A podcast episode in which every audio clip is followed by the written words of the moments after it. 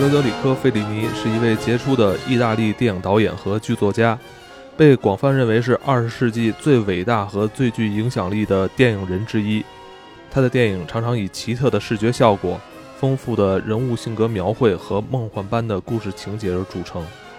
费里尼的作品充满了强烈的个人观感，深刻探讨了人性、艺术创作以及他自己的内心世界。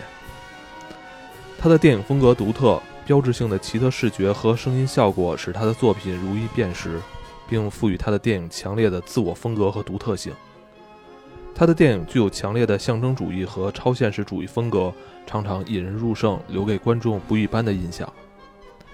而今天我们要谈到他的作品《八又二分之一》，被普遍认为是他的代表作之一，也是世界电影史上最伟大的电影之一。这部电影讲述了一个电影导演在创作新电影的过程中面临的种种困扰和挑战，展现了艺术创作的痛苦和困扰，以及导演与他的作品之间的深厚联系。影片中富有象征性的视觉效果和电影配乐，再加上深入人心的人物描绘和复杂的情节结构，使其成为一部电影艺术的经典之作。大家好，我是艾文，我是金花，欢迎回到我们的节目。八部半对后世的电影人产生了非常深远的影响。嗯，影片的结构、风格还有它的主题，可以说在那个时代都开创了一个先河，呃，甚至为后世的电影制作，呃，提供了源源不断的灵感来源。对，嗯，这个费里尼也被称为电影的大师嘛。人家说什么叫大师呢？就是对，就是能当别人老师。这个片子确实是被后来的非常多的电影所学习、所这个致敬啊，很多桥段几乎一模一样的搬上荧幕，成为新的荧幕这个这个影史影史影史的这个精彩的这个片片段。真的很有意思。其实，在看这个八部半之前，可能对于很多片子，你会觉得，我我个人说啊，就是个人的感觉，就是很多时候你会觉得，哎呀，这个原创很重要。看完八部半之后，你就会放弃这个想法，你觉得啊，抄就抄吧。就是因为真的，后来太多的片子，你可以在八部半里看到，原来他们是从这儿摄取的灵感，是从这儿学习的镜头语言，就是都是向大师的学习，包括包括这部电影里边的这个主角马塞洛。嗯，其实他的很多影表演，表演这种表演方法，对，我觉得他影响到了周星驰啊。是的，你有没有感觉到？呃，实际上是因为周星驰本身会有一点儿那个叫什么解构主义的东西在的，就是他会感觉经常会跳到。电影外边，电影外边就是这里边的这个主角的表演，经常是在电影外边。你觉得他不是融入到这个电影里的一个角色，他的表演感觉在跟观众交流，而不是跟周围的人交流。所以实际上周星驰的很多风格是有一点儿可能像特别怪异。他的行为在其实，在电影故事里边与其他的角色是有点格格不入的。对对对对对，挺有意思。对这个是，但是我之前看过一个报道啊，就是说。吴孟达是公开的，是说过他是费里尼的迷弟啊，对他特别喜欢八部半。大家如果去细品的话，我觉得他确实正是应该从这里摄取了一些灵感。所以我觉得内核并不一定是喜剧，它可能就是一种表演方法。嗯，对，就是这个片子到底是不是喜剧，其实仁者见仁。因为大部分的影评人会认为这是一个非常非常严肃的一部呃艺术电影。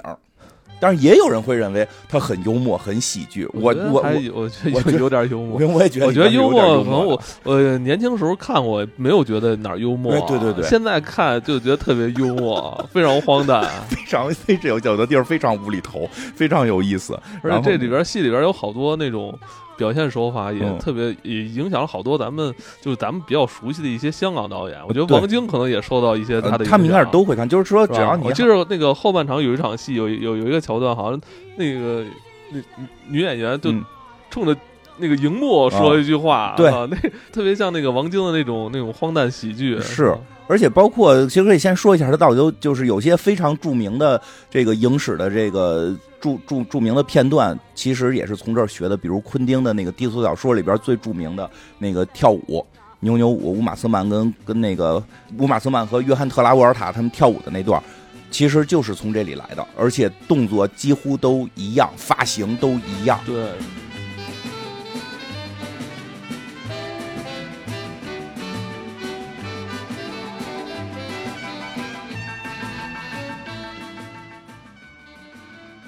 使用了这种非线性叙事的手法，嗯他把这种主人公的回忆、梦境、幻想以及他的现实生活无缝结合在一起，打破了在之前的一些传统的这种线性叙事的模式。对，而且这种叙事方法鼓励了电影观众去主动的去参与到这个电影解读里边，是比如像昆汀啊、嗯像诺兰啊，都受到了呃这部电影的一些深诺。诺兰的电影结构实际跟这个都是很像的，跟这个是很像的。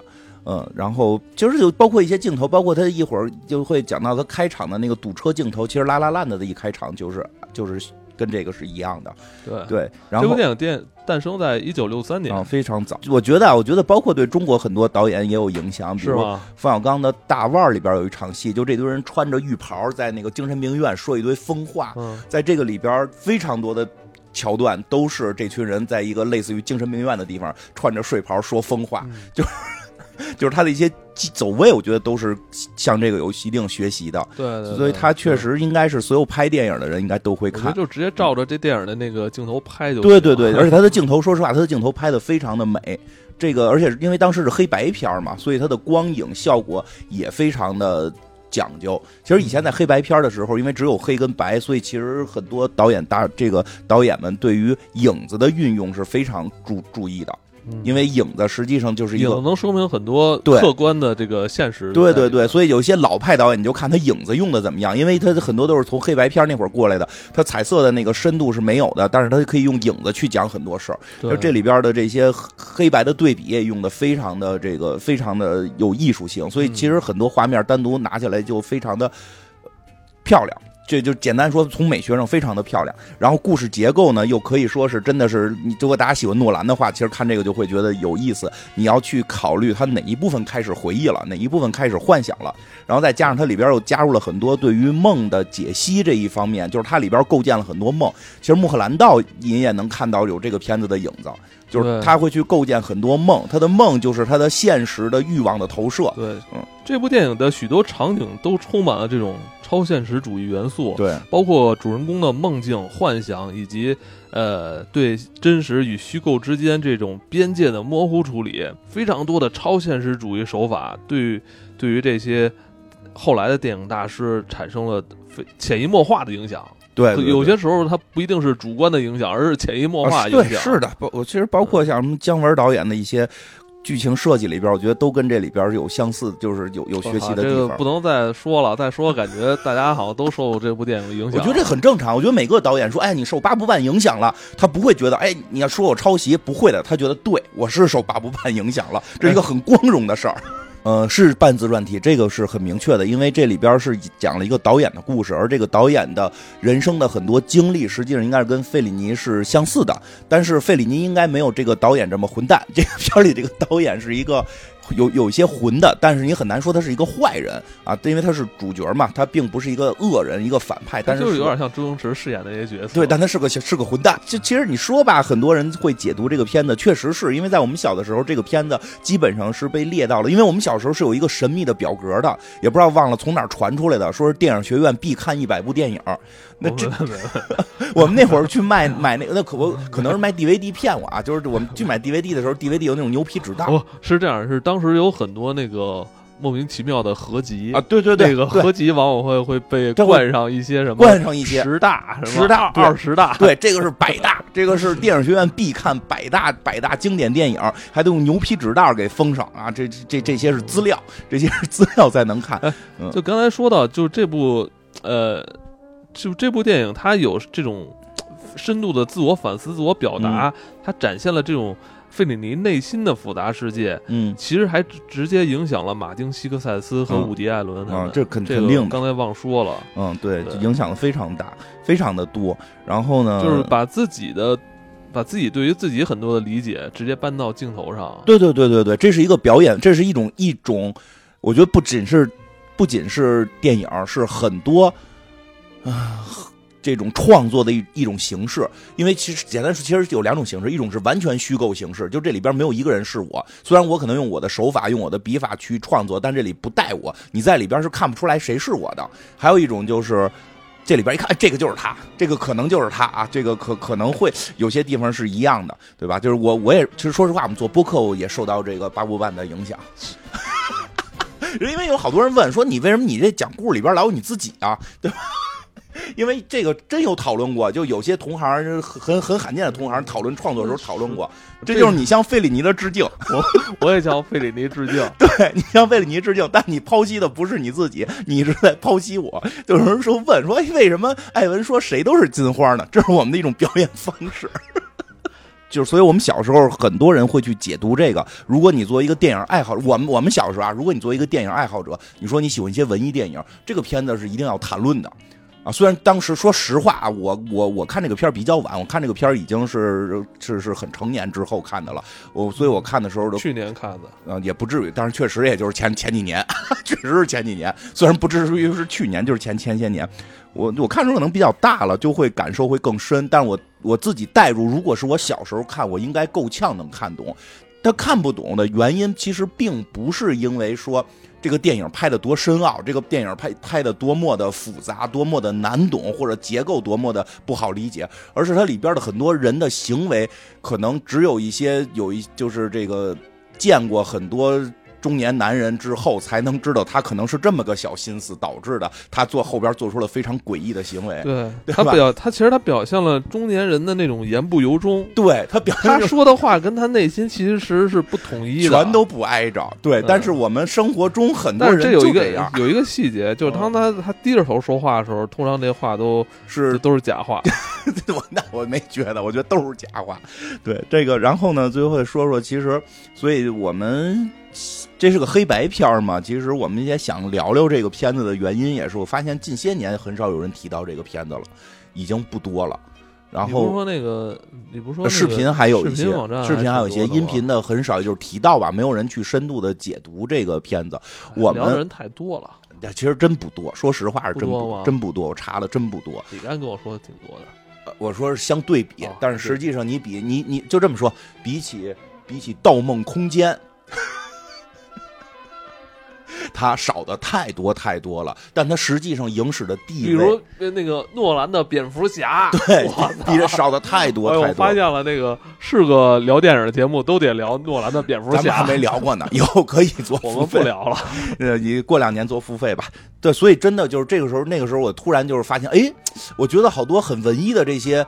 人不不聊这个片子了，就是我突然觉得挺可惜的，所以我们聊聊。但是我们毕竟不是学相关专业的，所以我们更多的也不会去聊这里边的这个什么调度啊、推拉摇移啊、什么这个这个镜头镜头语言啊。我们去聊聊里边这个故事和里边这个主角所传达的这个感情的东西。我觉得这个也是我我始终会觉得导演去拍一个片子，不是想向你。去炫我炫技，说我看我这儿的调度多好，我这个镜头语言多美，呃，就不是，而是更多的是利用这些美学上的东西，让你去感受片子里边他所想传达的感情，对吧？我们对于那些技术确实了解的不多，但是对于感情可以聊一聊，这个也是这个片子比较有意思的地方，对吧？这个一个认为是，呃，艺术家在表在。在完成自己的作品，在创作自己作品的时候，嗯，他需要的是，呃，那种坦诚的赤子之心。对对对，他不需要说我在这里边添加多少材料去伪装成我是一个什么样的人。刨开手法而说，这个片子像你刚才说的，我觉得这个导演最厉害的是极度的真诚。这是我看过的所有电影里最真诚的一部电影。是一个作为一个男性，他把很多男性可能不愿意张嘴提的东西全都表达出来了。就是，甚至如果你认为它是一个自传体，如你认为它是一个自传体，这个导这个片子里边的这个主角就是这位导演的话，你甚至会觉得，哎，导演好像有一些龌龊哟。你那些年你老想做导演呢，老想拍片儿，哎，还老老想试镜，说，咱拍片儿吧，我要试镜，给我找点那个女同事过来，我要试镜。呃，是，是是是，我承认。我承认，我承认啊，我也我也坦白，对吧？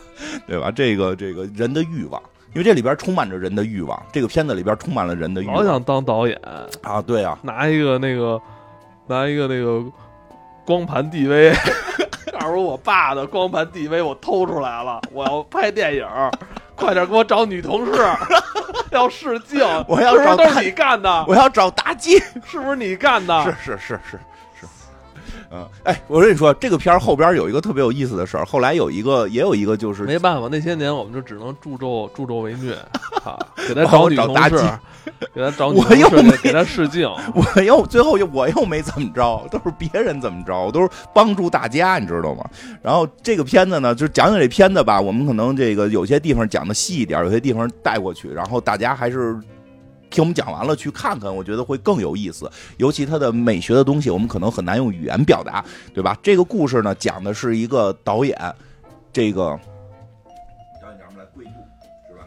呃，翻译不一样你，现在现在好像翻译叫基多吧？基多是吗？啊，行，我们就用基多这个翻译吧，这个好发这个音，我觉得，因为它本身那个发音我觉得挺难发的，就咱们用基多这个翻译，好吧？就这个导演基多，他呢，这个是一个成名导演，就是咱们得说好这设定是一个比较成名的导演，但是呢，受到了一一场这个这个这个叫什么危危机？危机是什么呢？就是他现在要拍一个科幻大电影，但是他不知道怎么下手。啊，对，然后他在这个过程中呢，就就故事就是从这儿开始的。这个故事一上来说实话，他的这个这个表达还比较这个有意思，是什么呀？是一场大堵车，就像拉拉烂的的那个，就像那个《爱乐之城》的开场一样，是个大堵车。但《爱乐之城》是大堵车之后变成了唱歌跳舞，但是他这个大堵车变成什么了呢？变成这个导演的一场挣扎。然后他的这个导演，说实话，音乐控制的非常强。其实好的电影，电影的音乐的表达，或者说这个声音的表达，应该叫声音了啊。声音的表达不是说有一个好听的歌这么简单，而是什么呢？他会去玩这个音乐。所以这片一上来的时候，在一场大堵车里边，应该你感觉是人声嘈杂的，但是什么声音都没有，非常寂静。而且那些人其实表演也是不是现实主义的表演。呃，说一下，这个片子实际也是这个导演的一个转型之作。这个导演之前拍的可能还是相对现实题材一点，这个片子里边就加入了大量的幻想跟梦，甚至你很难分清楚哪是幻想哪是梦。但你可以去理解，实际上都是以这个主角这个角色的眼睛去看到的这个世界。有的时候我们看到这个世界非常的嘈杂，但你觉得与你无关的时候，其实那些人的所有的微小的动作，其实你都会注意不到。所以在这个片子里，在这场大堵车的时候，这个导演的内心苦难是向内向内的，所以整个你看到的堵车场景中，所有人都非常的冷漠和呆滞，甚至不动唤，然后也没有任何的声音，然后这个声音只有背景的一个低音鼓的声音，声音还很小，非常非常小，浅浅的在那块儿，让听着的话会产生某种这种焦虑感。这个时候导演开始了深呼吸，然后是这种。背景音乐的起来，就是这个这个这个鼓的声音在起来，而且还有什么？就开始他这个导演在这个车里边开始挣扎、痛苦，感觉他他妈要在车里憋死了，然后踹车门，对吧？最后他走出了车，走出了车之后，外边又是鸦雀无声，然后听到的是风声，然后这个导演飞起来了。所以这块其实就是开场是一个幻想，应该是可能是导演在去往一个地方的时候，在车中的幻想，他觉得自己非常的压抑，非常的痛苦，他想飞起来，他想飞得更高。我不知道大家有没有有这种感觉啊？反正有的时候我就是就是就是觉得我我想飞得更高。我觉得这首歌唱的特别好。别提汪峰说他再也不想唱这首歌了。但是这句话真的是就是这个导演，哎，他可能也是看这个片儿。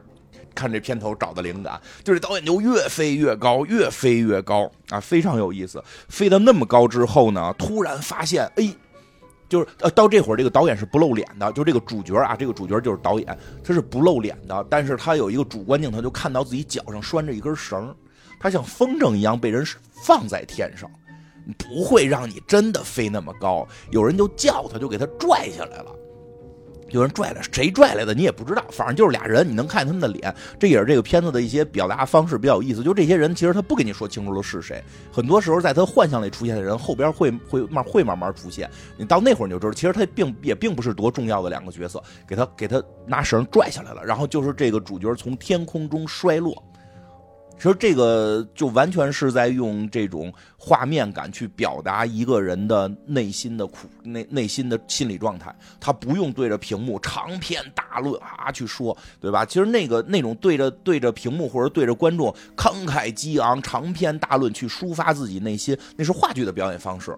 因为话剧它没法真把一个人放到天上给飘起来，或者很多主观镜头你也是看不到的。但是电影的跟舞台剧不一样的地方就在于，它是有镜头的，镜头可以在任何地方出现，它可以用画面去讲人的内心。所以整个这前面这场，我觉得特别好的就是没有任何语言，但你感觉到了一个人他。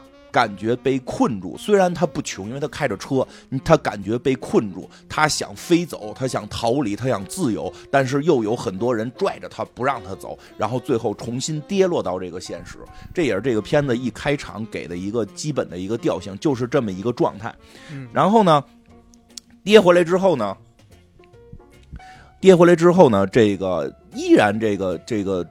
主演没有露脸，是但是这个主演醒了，就告诉你前头那是一个梦，前头那是一个梦，这个很明确，前面是梦。醒了在哪儿呢？就突然上来一堆医生护士，开始哎呀这个那个的，然后还问他呢，说你这片子怎么样啊？这回这是拍个什么片啊？可见哎，这就确定了，现在这个主人公他是一个导演，他是一个影视工作者啊。当然也那个说实话，很多影视爱好者或者影视工作者解读这个片子，很多是从影。影视工作者的角度去解读，其实也很有意思，因为这里边表达出了非常多拍电影的苦恼跟困扰，所以他们会对这个导演非常的，就是对这个片子里边的这个主角非常的具有某种偏爱性。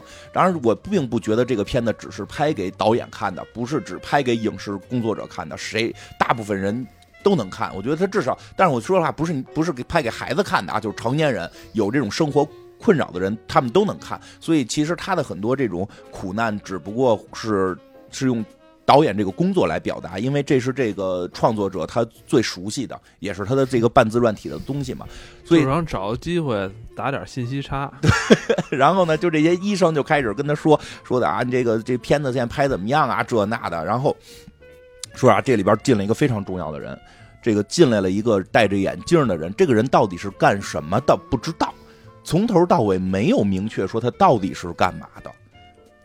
这个人可以认为是影评人，也有人解读这是一个剧本创作者，就是说他明显跟导演是一个非常亲密的关系，但他一直在否定导演拍的东西。这个人就是说，导演就是说，你给我那东西我看了，一会儿我给你一个意见，一会儿去那个哪儿哪儿我见你，咱那个我告诉你我对你现在拍这个片儿有什么建议。嗯，我们就先管他叫影评人吧，也可能是一个，也可能是一个编剧啊，也可能是一个编剧。这个人很怪，其实这个人跟其他人物交流非常少，只有导演在的时候他在。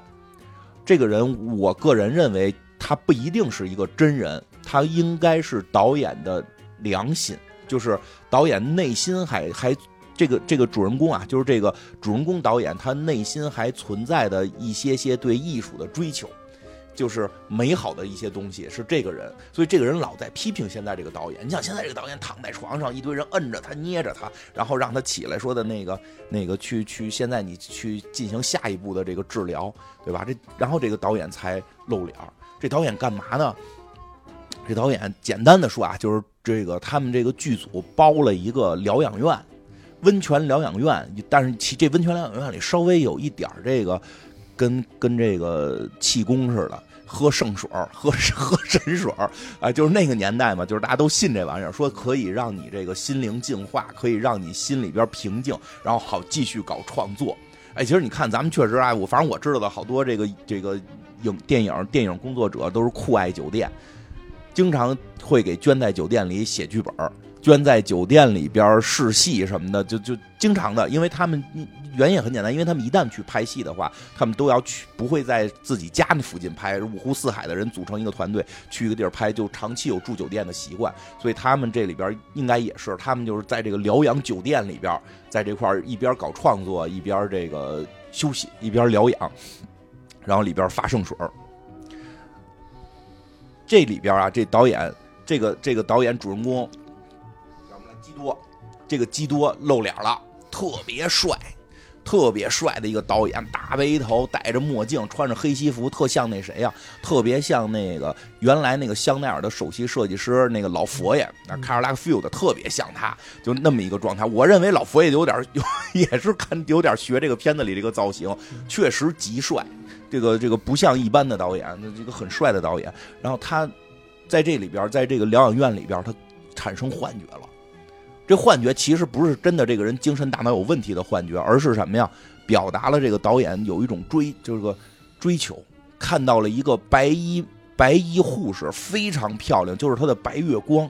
就这个姑娘到哪儿，就一度有一束光会打在这个姑娘身上一样，非常的这个这个，就是就是她心中的女神，而且也有些细节，她那个女的还做了一个特有意思的动作，是一个这个两只手搁在这个胸前，这个交叉搁在胸前，像一个要飞的小小小老鹰的翅膀似的。其实这个后边会有展示，这是这是跟她童年有关，嗯，但这个女孩不存在。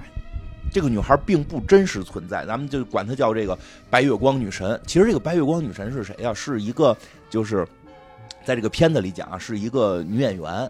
他其实有点没见过这女演员，他觉得这女演员长得非常符合他的审美。他的戏里边其实有点说是不是得让这女演员来试个戏？这是后来才知道的，开始不知道，开始觉得好像是疯了一样，有一个幻觉，一直看到有这么一个有这么一个白衣天使。这个白衣天使就在他每回困惑的时候都会出现。他就觉得这么一个完美的女性可以解救他的苦难，但是呢，他经常是白衣天使出现之后，他再睁眼一看，这个人根本不存在，啊，但是这个人是他心里边觉得能拯救我的人，但是他现在也没我，但是我问题，我觉得他没遇到什么痛苦啊，所以他就观众啊，其实是有不同的解读，我觉得都都有各自的道理，对。然后呢，这个这个时候他在这个疗养院里边这喝圣水呢，大家都在那喝圣水。那个影评人又来了，影评人他在他那边做，好像做完理疗了，过来了，就开始开始提意见，批评他。说：“你这个故事前边人物铺垫不够啊，你这矛盾矛盾不不不深刻呀，你这个立意不行啊，反正就是正常影评人能说的那套话，就给他来了一遍。”然后。给他气的呀，就特别不爱听，特别的不爱听。嗯，但是呢，他就这影评人正跟他嘚嘚嘚，这影评人特别嘴特别碎啊，不停的在他耳边嘚嘚嘚嘚嘚嘚，说你这个桥段不对呀，说你这个铺垫不好啊，你这个人物立不住啊，你这个设设计有问题啊。或者你说会不会是这个公司老板啊？啊，不是，这个不是公司，后边有公司老板。我觉得这个人物就是他内心的良心。这个人物就是他内心的良心，然后这个时候他突然特别有意思，这个这个细节很有意思啊。这个要没有这一段，实际后边引不出来的。但是，可能真的是见过这一类人，你才知道会有这种东西。就是他突然在这个疗养院，因为这疗养院除了他们还有别人啊，他突然看疗养院看到了一个好朋友，看到了他一个老朋友，一头白发的一个，应该是中老年男人了。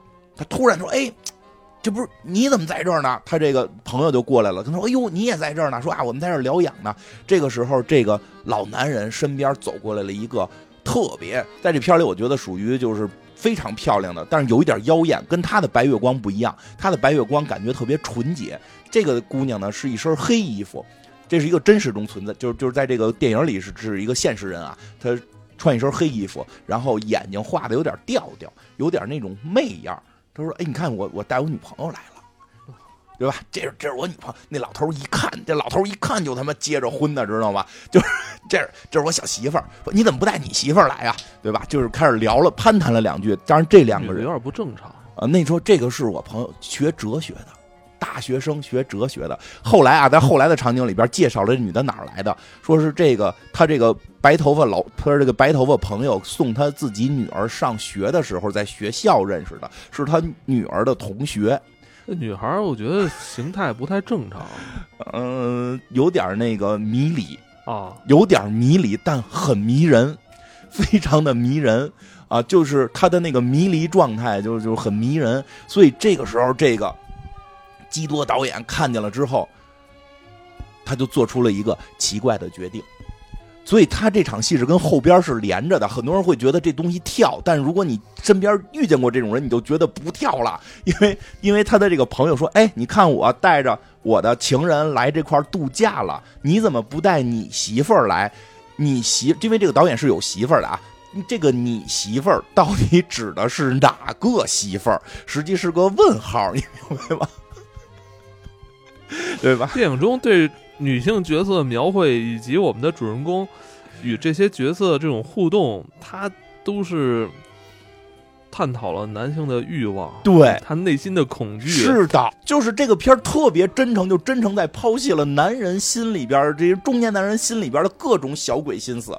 所以这句话简单说，你怎么不带你媳妇儿来？其实这句话的背后的含义是，你看我带我情人来了，你怎么不带一个？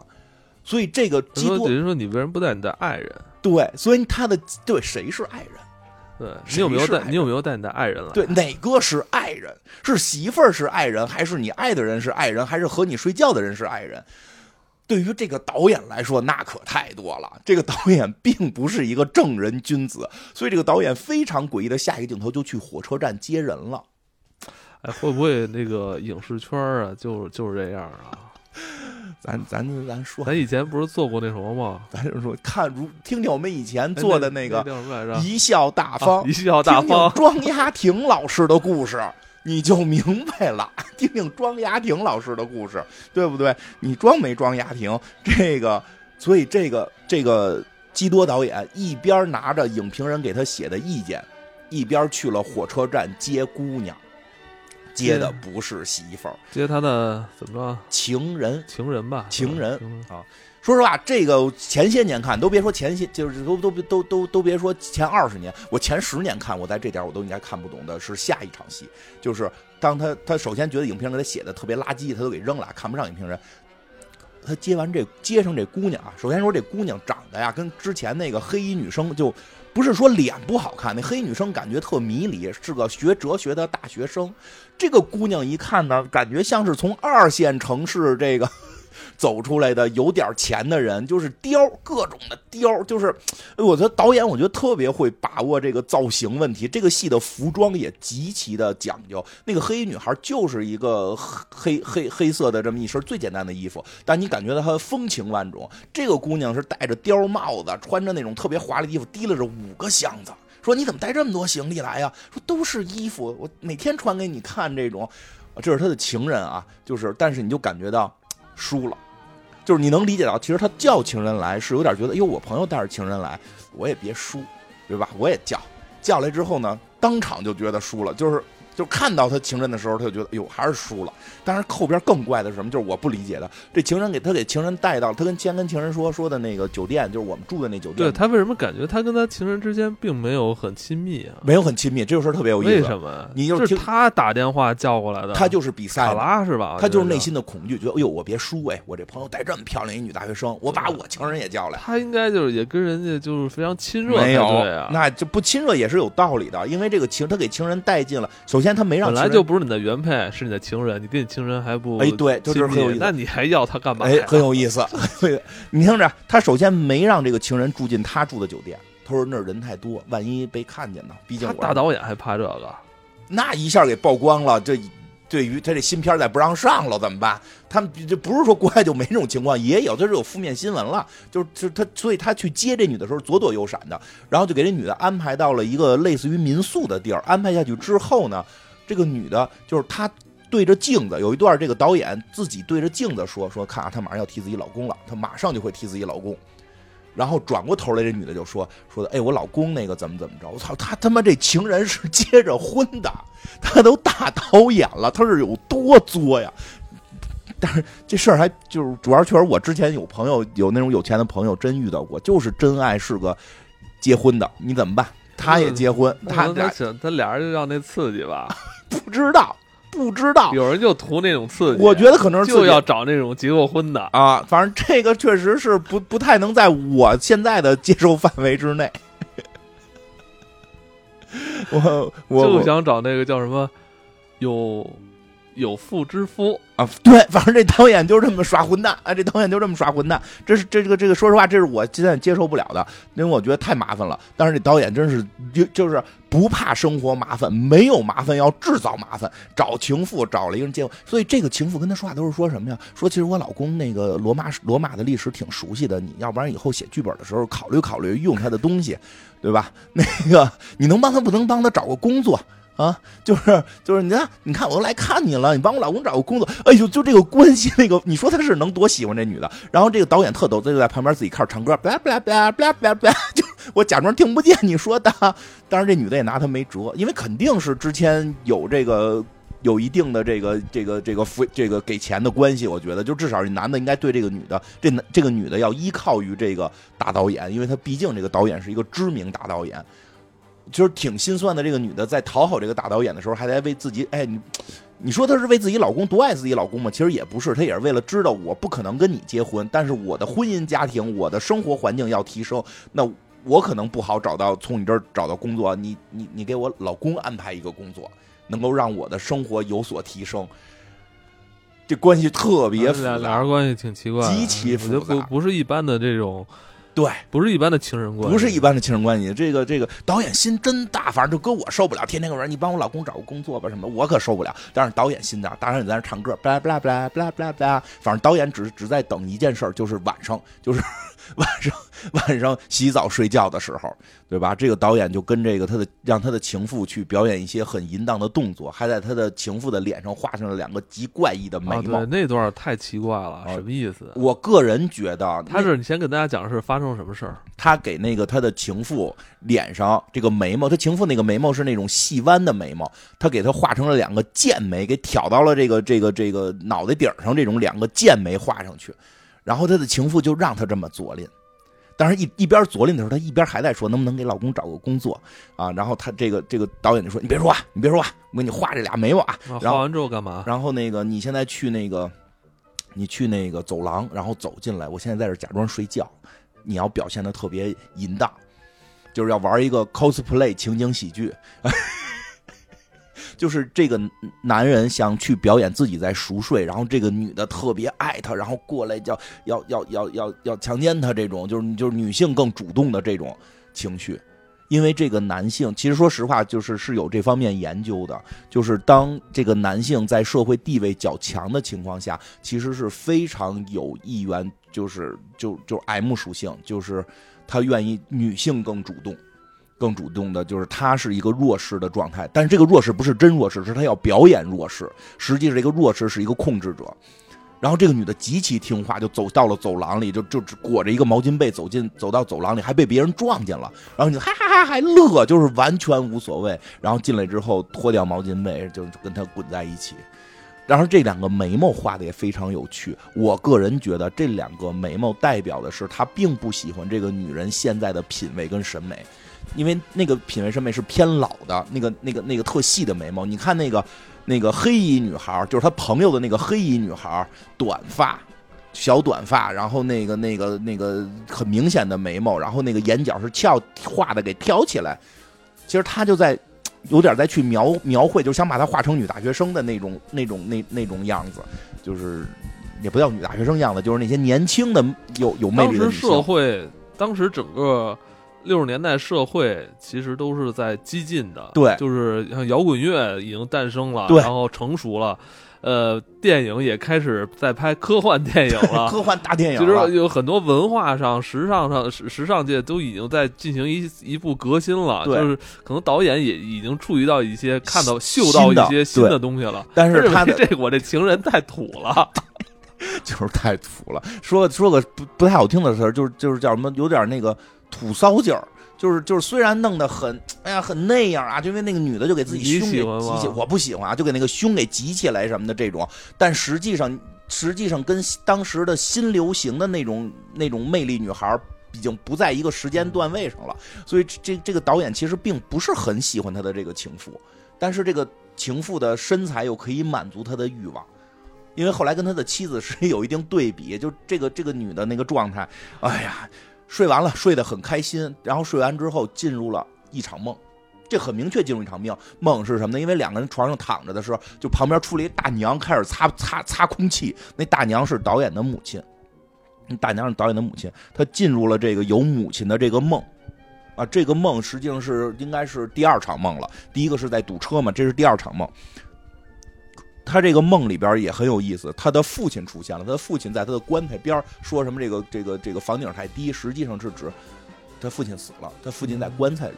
然后这个时候又进来两个人，这两个人进入他的梦里啊，这两个人明确的说一下是后边会出现的，是他的投资人，就相当于他的最大的领导和他投资人的助理，就相当于他的制片人，是这么两个人在这块儿。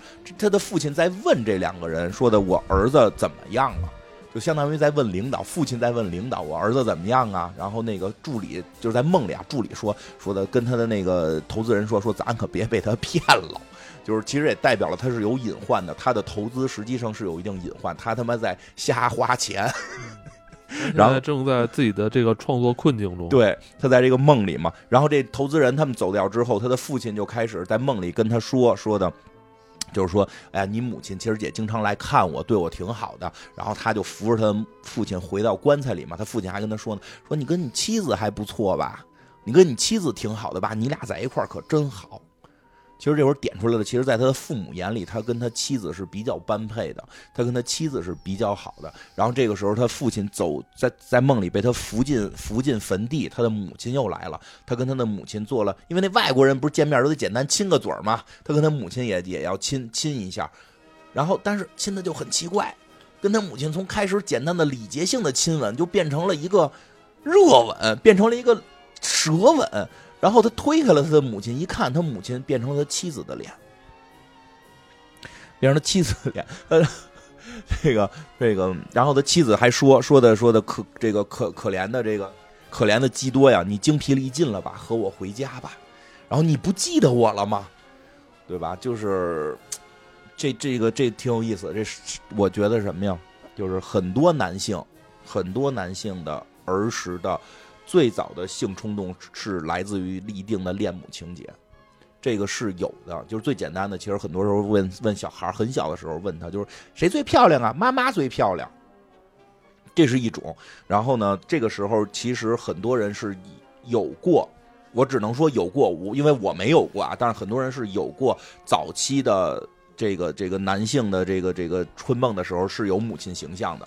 因为这个是他能最早能接触到的，所以他的母亲后来在这里边变成了妻子，所以这个人本身应该有一定的恋母情节，同时这个恋母情节导致他希望他的妻子是他的母亲形象，就是他是一个，他是一个怎么讲？就是现在不是就是就是谈恋爱就不能找这种男的。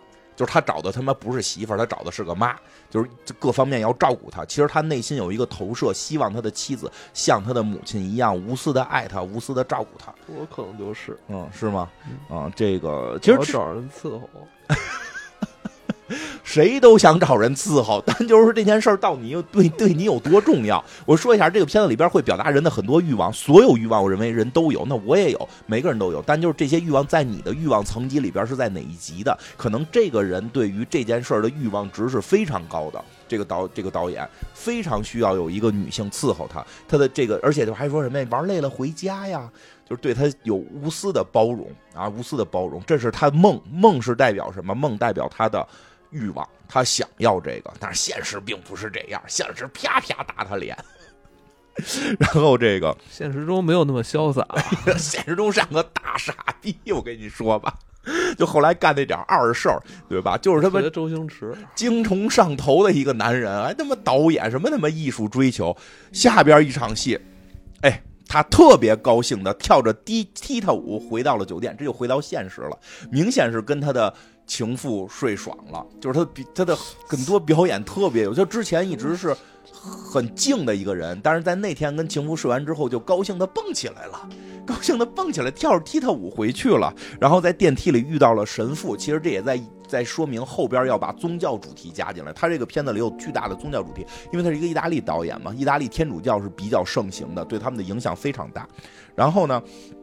他回到了酒店的大厅，在这里边有一段很这一段很长的戏，就就不细说了。但是简单的说，每个人都在找他，说：“哎呦，这个您看，您看一下这个这个，我现在设计的这一套衣服行不行？你看这个场景好不好？”然后那个助理，这个时候那个制那个投资人助理也出现了，应该是制片人吧，相当于就是说说：“哎，咱们这投资现在可要超了，什么时候你能把剧本给我拿出来，对吧？”然后这个时候还有一个导，还有一个女明星，有一个女明星是一个明显。明显是这个年龄大了一点点的女明星。这个女明星，我后来分析，应该是跟她有过合作，以及可能可能睡过，就是这个有有这种可能性吧。但这没有明确说。但是这个女明星明显跟他非常熟。这个女明星在在也说，哎，这咱们那个女演员也来了，重重重要的女明星也来了。明星脑袋上还特奇怪，后后来看到插了两个他妈跟叉子似的玩意儿，那个发簪就是。她没有那么，她没有那个黑衣女孩那么年轻了，但虽然是漂亮，但没有黑衣女孩那么年轻了，在寻找一些装饰品来装饰自己，让自己显得更美丽、更优雅。然后她就在跟导演说：“就是我那角色定没定啊？我是不是我演呀？”就是你会发现，这个导演在现实中，所有人都在向他索取东西，所有人都需要他，他非常重要，但所有人都在说：“你能不能给我这个？嗯，这个东西你同不同意？”你能不能给我老公找份工作？这个戏里有有有我多少场戏？然后这个这个现在这个预算到底到什么程度了？所以他就一直在逃避，一直在躲避。因为什么呀？因为咱这个这个后边其实表达了，他他妈到现在连剧本都没写呢。他现在就没有一个正经的剧本，没就是其实是有一个大纲吧，但但是没有更详细的能够去完成去拍摄的这么一个一个一个剧本呢。对，这也体现了他的这种创作危机啊，就源于他对于。商业与他个人艺术之间这种追求的冲突，对。这种焦虑，也反映了呃，可能是不是那个时时代的艺术家在追求想追求这种商业成功，以及想保持自己对于艺术纯粹性之间的这种对摇摆。对，就是他追求的现在不是艺术纯粹性了，因为这到最后结尾时候会提到他的艺术纯粹性问题。他现在追求的不是艺术纯粹性，是一个科幻大电影，因为他们已经投了特别多钱搭了一个火箭发射器的一个台子。这个这个，因为当时也也也是这个怎么说，这个商业化，当时电影的商业化在越来越向成熟迈进，所以挣钱是很重要，挣钱很重要。他而且他非常需要钱。因为所有人都在向他索取，他有钱了，他才能有这个情妇。同时，他又是一个他他他是一个之前拍这个故事片很成功的大导演，对，所以就很多这个女演员投怀送抱。我跟你说，真的，我操！但其实，但实际上。这也是是实际上这是一种引诱啊，但是对于他来说，这样肯定会干扰他的创作啊。他现在我觉得也没想创作，脑子里都是姑娘，脑子里全是姑娘。但是这会儿人 金花就特别想要这个，他但是他现在确实纠结在艺术创作和挣钱这个上边是有一定纠结性的。你想艺术创作还是想挣钱？挣钱，先挣钱，有了钱再艺术创作，能不能跟王启明似的，先织毛衣挣出钱来，然后自己雇个乐团，自己拉大提琴，这多好。然后这个，而且即使这会儿啊，他他还看到说的这酒店里有跟他没关系的一个女的，穿着一身白衣走过啊，不是他心中那个白月光，是另一个女性，呃，其实没有多漂亮，但是他也瞟人家，玩命瞟人家，就就玩命瞟人家这个路人，就是跟他住在同一个酒店的一个女性，他也可劲看人家。然后这个时候突然，他就跪在了一个楼梯面前，因为金主爸爸来了。这回真正的这个大鳄来了。这个金主爸爸看着那个造型，我理解啊，意大利黑手党。因为不是，据说当时有很多这个黑帮是参与影视创作，对吧？是不是？这是不是有点？因为这因为就就这这人最后说了，说你他妈要给我搞砸了，我就杀了你，对吧？咱不知道这个是不是一个玩笑话，还是一个威胁。但我觉得那劲头有点，那衣服得是披着的，旁边一个拧着的姑娘就跟着走下来了。拧着的姑娘一下来还说呢：“哟，咱那个哪能游泳啊？特别狠，还没入住呢，游什么泳？一边去！男人说话少废话。”对吧？这黑帮大佬特别横，说啊，那个基多哈来了，不错，说给你小礼物，给了一块手表。我操，真他妈牛逼！这投资人有钱，上来给给这块手表。这导演跪在地下啊，我欢迎你，我的主人。然后拿着手表给大家显说，看他送送给我的手表，对吧？就是虽然 就是他这个身份，他并不是至高无上的，他也夹在中间，上边有更大的人物，他下边一堆人在在向他索求，但上边还有更大的人物。他是夹在中间的一个人，是不是？他道出了很多导演的心声啊，所以那些导演后来都膜拜他。其实是是，其实说实话，很多喜欢电影或者拍电影的人，对这个片子看更多的是在看，哎，这个拍片可能会遇到的各种困境，艺术和钱之间的纠结啊。但是，但是我们不是干这个的，我们看更多的是这个男人之间的奇怪的小心思。然后呢，这个你说这么多人来这块儿。这是个疗养院啊！注意，这是个疗养院，他们不会弄一个会议室，打个 PPT 在这块儿，在这块儿谈谈事儿。他们的谈事儿一定是伴随着音乐，伴随着酒，伴随着舞蹈。所以晚上他们谈事儿的时候，就是一场疗养院的酒会。这块儿就出现了名场面，就是他的这个这个好朋友，他的白发好朋友和那个他见到的黑衣黑衣女孩的那场舞蹈，就是。昆汀后来的那个那个舞蹈就是致敬这一场，确实跳得非常漂亮。这个女生极其迷离，就是演的确实非常的诱人。这这部电影本身挑的女演员都特别漂亮，对，而且她演的还很迷离，就是她这个演员就演了跟跟那个喝一直在喝着的状态似的，然后就是跳累了坐下来吃葡萄，也不像人一个一个特优雅的拿，直接就跟小动物似的吃，但是又又又风情万种，就是真的是让这个导演看的，哎呀。我这朋友这媳这媳妇儿是行啊，在这里边其实也后来他这个朋友就跟他解释说的这个我的真爱，一边喘着一边说我跟不上了，对，跳舞已经跟不上了。我哎呦我真爱，我跟你说，他特好，他他他都他都不想他都不想替代我媳妇儿，不想上位，哪儿找去哪儿找去？不就是贪我的钱吗？不就是贪我的钱吗？我就有钱呀。我我女儿的同学，真这是我这辈子没有让我这么舒服过，就跟他在一块所以其实这些话对这个基多是有一个巨大的刺激的。他跟他那个情人在一块不是特别快乐，除了在床上那一会儿，他全都在巴拉巴拉唱歌，不想听那个人说话。但这个女生陪他的朋友又跳舞，后边还有他又弹琴，又哎呀，就是就让那个我这么一说，让那个男的他变年轻了。我曾经遇到过就。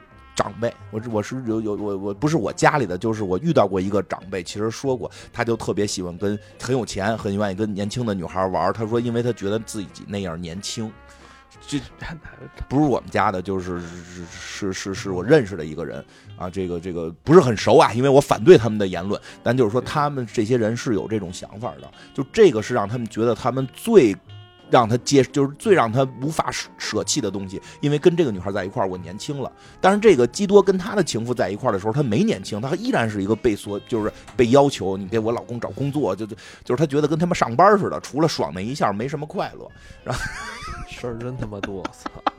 然后呢，本身这这么干就不对，是的，就是都是结了婚的，都错了，都不对。啊，都不对，但是这个导演就这个导演就就这样，要不然人家说这个这个圈里乱的。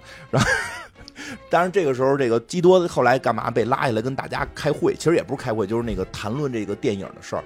就是明显发现现在没有谈，他跟他们开会完全是心不在焉的那种。那些人在讨论事儿，他在旁边说屁话啊，不知道，没想过，就是就是这种。再等等，全是这种屁话。然后那个女演员，那个女明星啊，那个女明星明显也在勾搭。哎，就特别乱。他的就这么说啊，他的那个情妇也来到这场酒会了，但是不能表现跟他认识，因为表现出跟他认识可能给他造成绯闻的困扰，所以坐在一个离他比较远的地方在吃东西，然后偷偷的朝他瞟一眼，然后基多朝他招招手，然后这个时候他的那个助理就基多的这个这个这个下属就找他来了，说说，哎，你这二咱这二嫂子现在。让大使盯着呢，就是看他们一老男人盯着。怎么也用这词儿啊？这词儿我是我说他的，他这是活二嫂子，对吧？就是，哎呦，就是这里特，就是在这个疗养里怎么那么乱？说有一个大使也在那疗养，他盯着他媳妇儿，盯着他，盯着他这个二，这个这情人在那儿看。然后后来跟他情人还对话了，情人也无所谓，来者不拒，对吧？然后呢，这个，然后他这女演员之前一直找他要要戏，那个女演员脑袋上插俩叉子，跟那个跟那个。投资人俩人开始聊起来了，导演在呢，就开始跟投资人聊，然后就说我们到底有几场戏呀？到底我有几场戏？基督说你有五场，然后那演员一下不高兴了，就说我明星怎么才五场？那你有六场，要不是你有七场，也就就就就这么多了，再多多不了了。说那到底我这个角色是一个什么样的角色？你等等，你等等，因为他根本没写剧本，就是他剧本只停留在大纲阶段，没法给任何人看这个片子到底要拍成什么样。但是他就在糊弄着所有人，在在忙碌着工作，以为这个片马上就要拍了，实际他根本没创作出来，啊，特别有意思。然后这个这个谁，这个这个时候在这个片里又有一个比较有意思的角色进入了，就是一个魔术师。这个魔术师进入了，其实这个魔术师并不是里的这个这个核心人物，但是在里边起到了就是去挖掘人物内心，因为这个魔术师说他有一个超能力，可以去窥探人的心灵。然后他跟一个老诡异的对，跟一个老太太一块儿表演，就表演一些什么，从包里拿出个口红来，然后那边蒙着眼老太太说口红，就这样啊，这么一个小表演。然后他说我可以知道你内心，然后最后大家一听说能知道内心，就全走了，可别让他看啊，咱们赶紧走。什么女演员、女明星啊，什么投资人呀，全起来走了啊，咱们快走啊，快走啊！因为害怕，每个人都各怀鬼胎，心里都有不可说的秘密。然后，但是这个时候走到这个这个这魔术师找基多这儿，说的窥探一下你心里边想说什么。结果这个基多说行，可以。然后呢，这个时候那个那个蒙眼的一块进行表演的蒙眼老太太就在黑板上写下了一个叫什么阿萨尼萨摩萨这么一个词，说这是什么？然后就回到了他的一段回忆。所以这段回忆是很明确的，这块是回忆了。他回忆到了他四五岁的时候，他家里应该是个大家庭。他的这个大家庭的这个大宅，这非常重要，因为这个大宅后来是出在他梦里出现过的。这个大宅里边呢，有一个巨大的一个一个大的澡盆，巨大的澡盆。然后他们家有好多孩子在里边，就是这热水在里边泡澡给洗澡，所以他的什么。应该是他的各个姑姑或者各个姨啊，在这块表姐、表妹、表兄、表弟在一块一大家子，因为意大利人嘛，一大家子在这块集体的给小孩洗澡，大人没洗啊，给小孩洗澡，然后给他们让他们到阁楼上去睡觉，这么一段戏，其实表达了他的童年，他的童年是在这么一个大家庭里长大，然后他的表姐对他有一个影响，他的表姐是夜里边给他叫起来，给他讲一个鬼故事，对。给他讲一鬼故事，说咱们有一叔叔在盯着咱们呢啊，就这幅画上这个吓唬他，说但是那个咱们有一个咒语，有一个咒语就是刚才说的那个几个特奇怪的词儿，说这咒语你一念，就是咱们就能找到宝藏，就能够有钱什么这那的，所以其实那是一个最初对他表姐的一段童年回忆，就这么个词儿。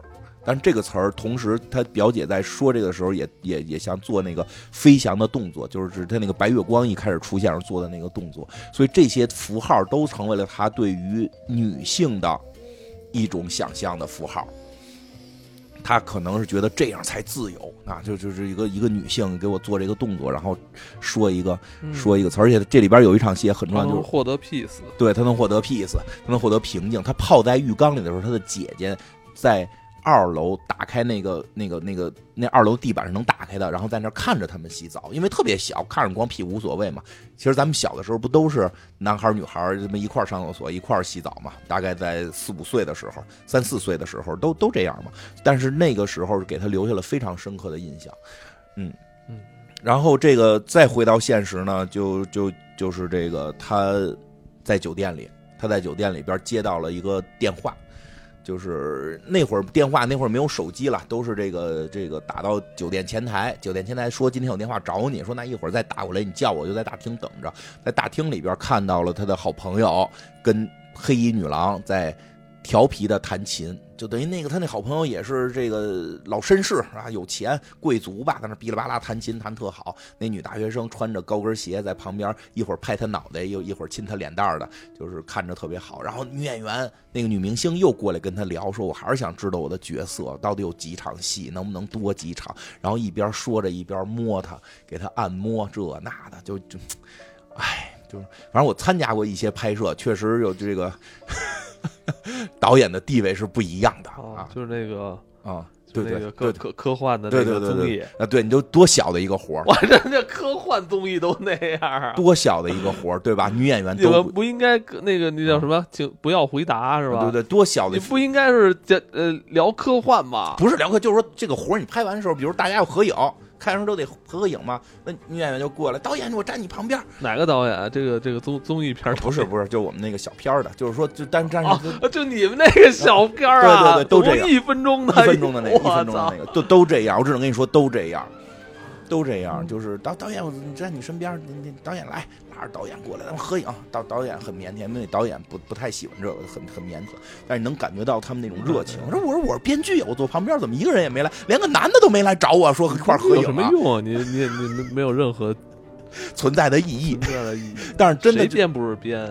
那会儿就感觉到那个导演在这个里边的这种被大家敬仰的那种。哎，对吧？反正这个片里边这女演员可能跟这导演有点什么。哎呀，又摸测这儿摸测那儿的。这个以前也做过导演。金花是我的演员。对对对对。然后呢？我也把控过十几个演员，拍过短片，在网上还有挺大流量的。后来呢，都删了嘛，还在呢，还在呢。哦。然后呢，这会儿调用了本部门最好看的、为数不多的 最好看的几个女同事。嗯，行，那个后来呢，这个谁呢？金花当时特别羡慕我，后来就他金花看我拍完片之后，他就一直想模仿我，想跟我学拍片儿。对，后来呢，这个谁，这个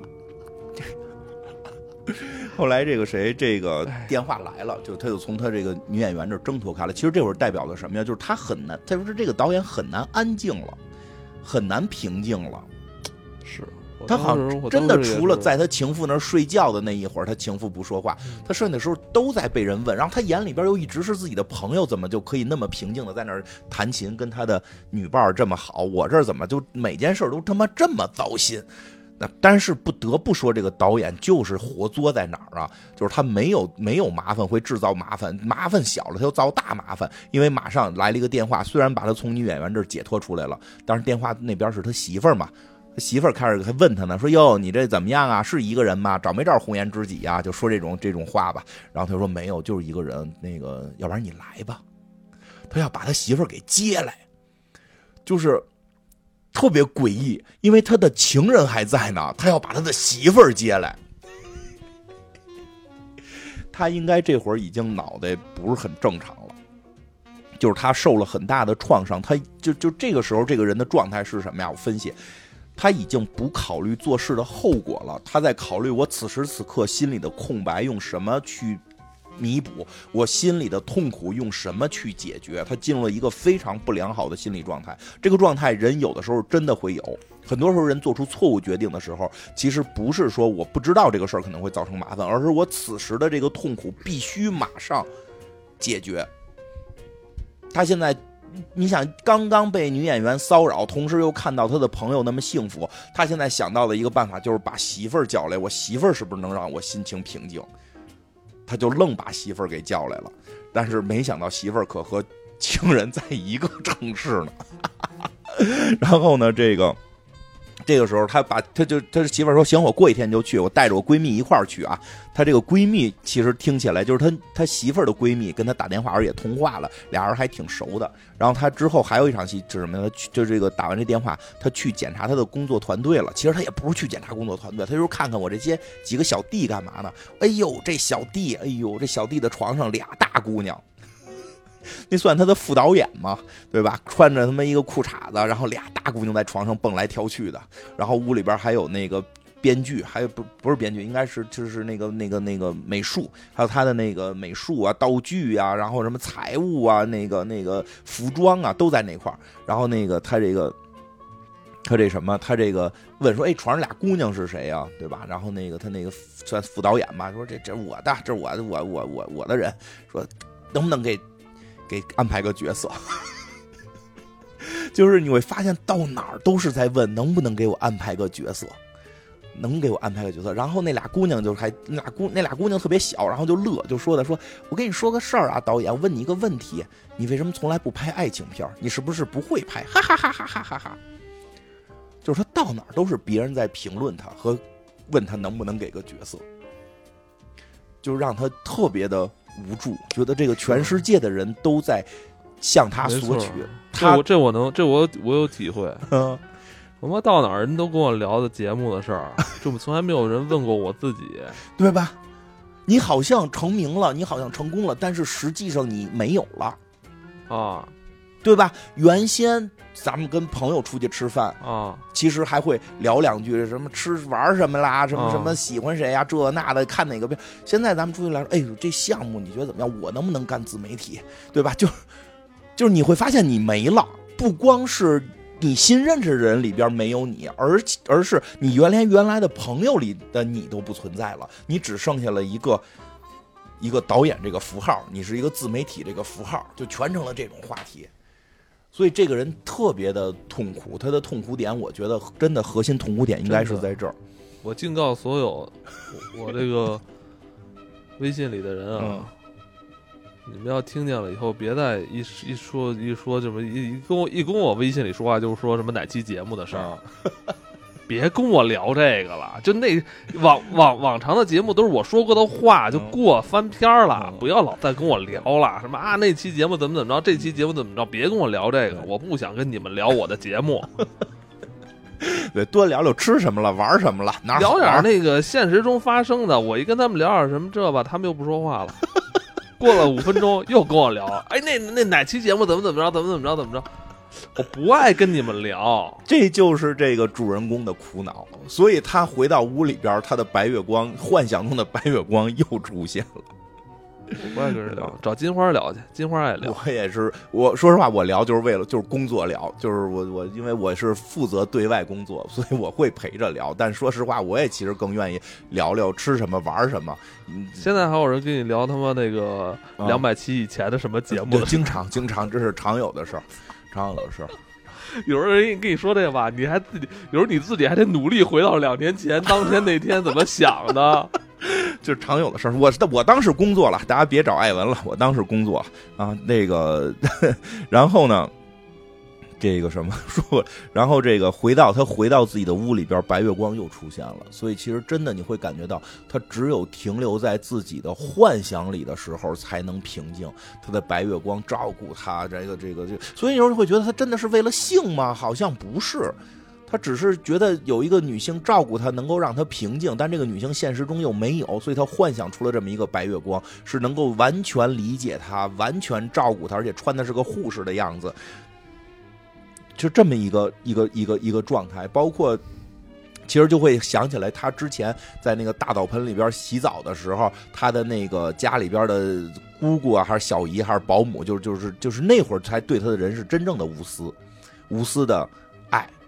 就是给他洗澡的那个，他小时候给他洗澡的那些人，是真正的喜欢他，对他无私的爱，而不是你能不能给我一个角色？你给我角色，我爱你；你不给我角色，我就不爱你。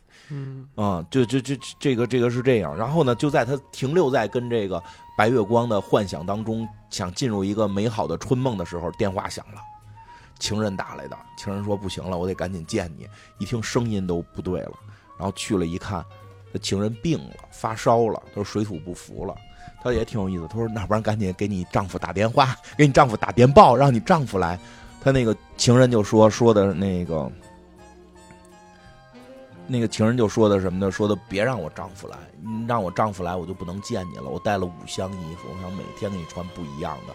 我不想让丈夫来，我还是想再忍忍，我就扛过去了，还想跟你在一块腻咕。”我就我，然后那个，但是他他他这个情人已经发烧烧的有点晕了，然后问了他一个问题，说的你为什么和我在一起？说说真话啊！其实他他的情人也不太明白，因为他的情人会去有一个，他没说啊，但我觉得情人的思考说，其实你跟我在一起就是为了我的身体，你。并不是真的爱我，你只是为了我的身体。我我我也只我从你这块得不到什么，也就是得到一些钱或者替我老公找个工作。其实我也没有爱情。他想得从这个男人在他生病的时候问出这个，才敢问出这个话。他希望这个男人给他一个哪怕是欺骗他的回答吧。我觉得啊，然后这个男人的片里边的表达是什么？这个男人的心里突然就想到了，哎，明天我得见神父，明天我那个工作是要跟神父谈我们这片儿的事儿，我跟他说点什么。他就，就是他的行为在照顾他的情妇，但他的心里真的一点都没有去思考，就是一点都不会为他的这个情妇去担心。哎，这个这真是，其实他过得痛苦也有点活该。更有意思的是，第二天他真去见神父了。这里边有一个至理名言了，就是发现这种高人啊，就得在不知道说什么的时候，马上说：“哎，你听，有鸟叫。”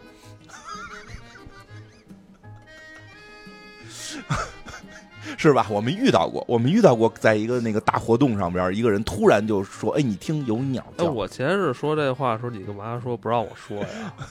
你现在你自己说，离那儿远了，时间点远了，时间点远了，那那会儿太容易被发现，说谁呢？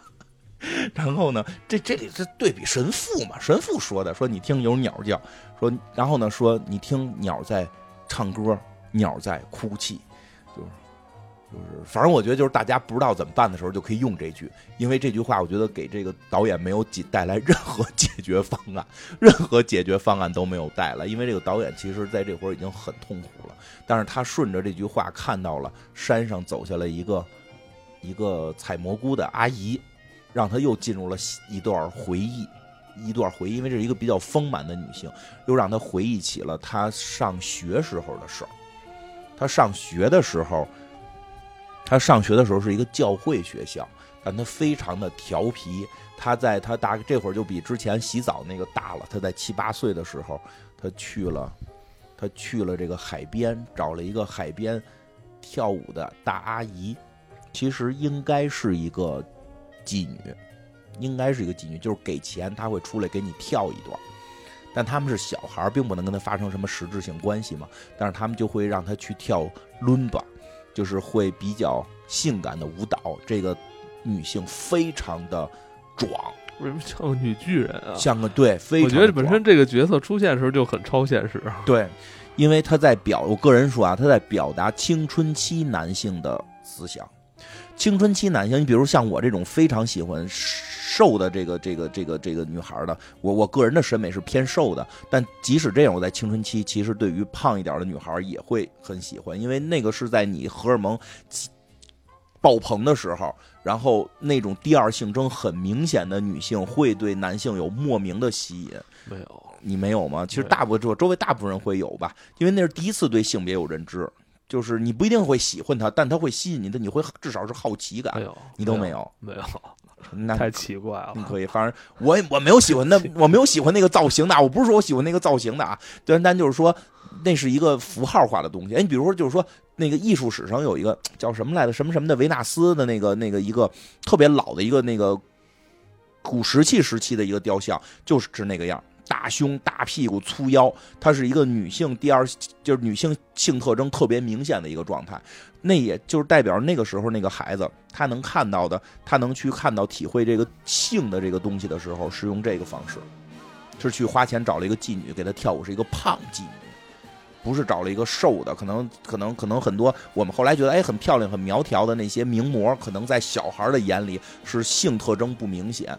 在他刚刚理解性的时候，往往是这种造型会让他理解什么是女性，因为以前理解女性就是梳小辫儿，后来明白梳不梳小辫儿都可以是女性。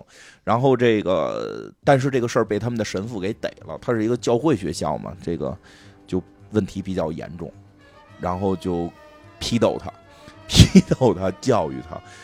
嗯，我个人觉得他的很多电影的表现手法、镜头手法还是比较激进的。嗯，因为有一个镜头，就是他被这个事儿被抓，给抓回到了教教会，然后就是在教育他，你不该去接近女性，也是没有什么对对对话，全部是镜头。然后他看他在这个教堂里抬头看到了那些女性的雕像，其实那些雕像也都很美，也都是女性。但是为什么雕像上的女性你就要去崇拜，但是现实中的女性，这个教会反而让你不许接触？而且后来神父跟他说，这些女性是恶魔。但是这个教会里雕的全都是女性啊，就除了基督，很多很多的女性啊，对吧？而且还有一个让他进忏悔室嘛，忏悔室的帘儿没拉，没有拉拉好，非常像女性的那个生殖器官。有那么一个镜头，因为它是正好是这个事件，然后接的镜头就接了一个。那么一个打开一道缝儿的一个一个一个忏悔室的门帘然后神父把门帘再拉上，他是有很明显的用画面来去讲述所想表达的内容的，就是教会对于性的封锁和对于人的压抑。然后这个这个这个基多呢，就就回忆了这段，所以其实这段也代表着他同他后来他的性上边的这个不正常。就是疯了一样，叫叫睡这个这个，就是看谁都想睡的这个事儿，是可能跟他童年的性压抑有关。然后最有意思的是，片子一下回来了啊！对，而且就是他被他被教育完之后，他其实还是去看了那个胖妓女，他对那个胖妓女是有某种不是说爱情啊，因为那会儿他太小了，某种某种感情的，就是说我们以前在这块花钱看你跳舞，有一种神秘感。对，突然不让看了，但是我还是来看看他在干什么。是有这种感觉的，然后那个我记得上那胖女坐在海边吧，一个人，对，跟个女巨人似的，是跟个女巨人似的。然后最有意思的是，这个时候跳回到现实了，影评人出现了。影评人说：“这情节有什么意义？”你不知道他是在评价这个片子里边导演给这个影评人所看的剧本，还是这个影评人就是在评价这个片子，说这个情节有什么意义？这个角色就是说那个碰见胖女人那个角色，这个角色刺激了这个孩子的童年，这是你良心的谴责吗？你无非是在挑起矛盾，你因为你并不了解天主教，就是特别有意思，就是这段话到这段话是跳回到现实，影评人对这个基多说的。但到底评价的是基多写的剧本，还是在评价这个八部半这部电影？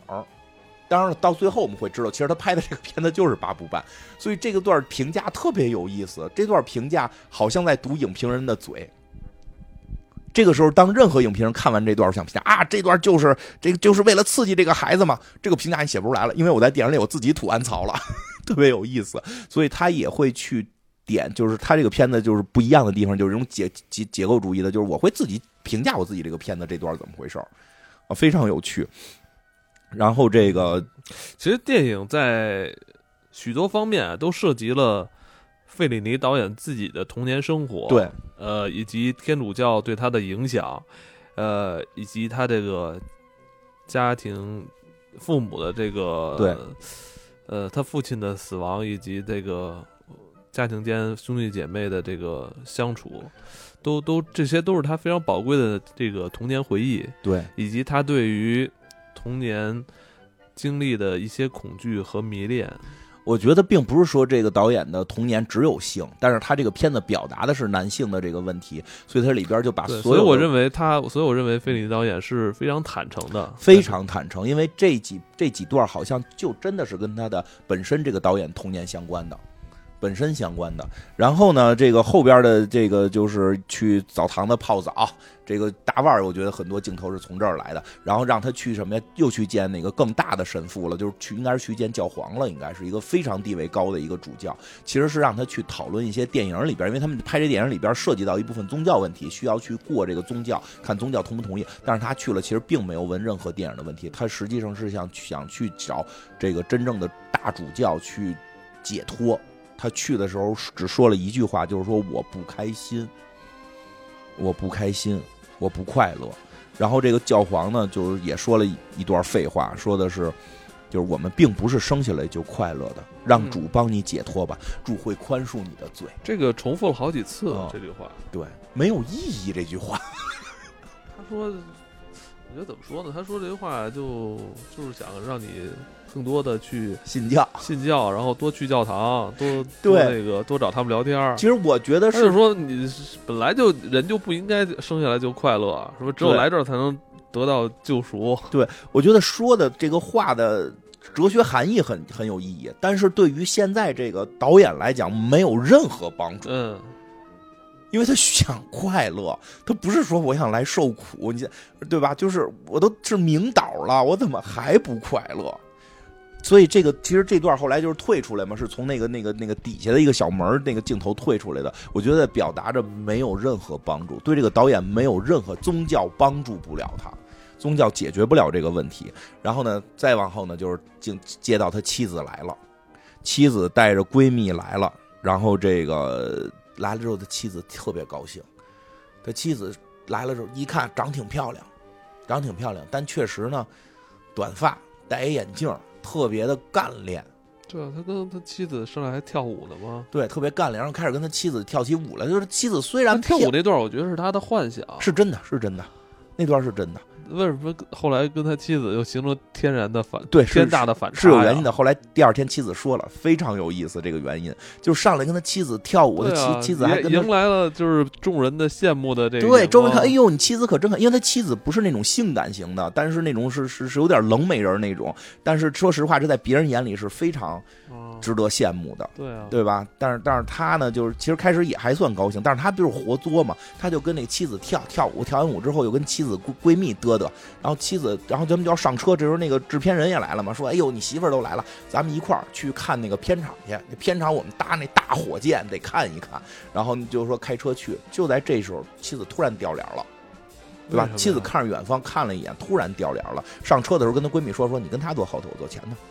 我觉得他那个，他前面跟他妻子跳舞是他幻想，不是幻想，是真的。因为妻子来的时候挺高兴的，因为能跟这个老公感觉老公回家了。因为因为什么呀？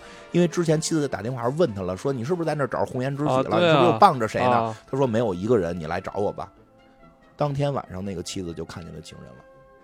第二天说了，第二天提这事儿了。我知道，但我觉得不至于吧？那为什么刚还一上来跟他那么开没？看见呀？刚才来以为自己真的是老公给叫来那什么呢？没想到啊、到这儿到这儿一跳。跳完舞一看，好嘛！我以为就你自个儿在这儿，你跟我说你一人，居然你看你看见你不是你看看见他情人，因为他认识他情人，就是他跟就是这从后边的戏分析，这个这个导演跟他情人不是一个绝对的暗关系，就是说不是一个绝对的没人知道的关系，是他媳妇儿是绯闻，是有绯闻的，他媳妇儿多少是知道，好像有点事儿的。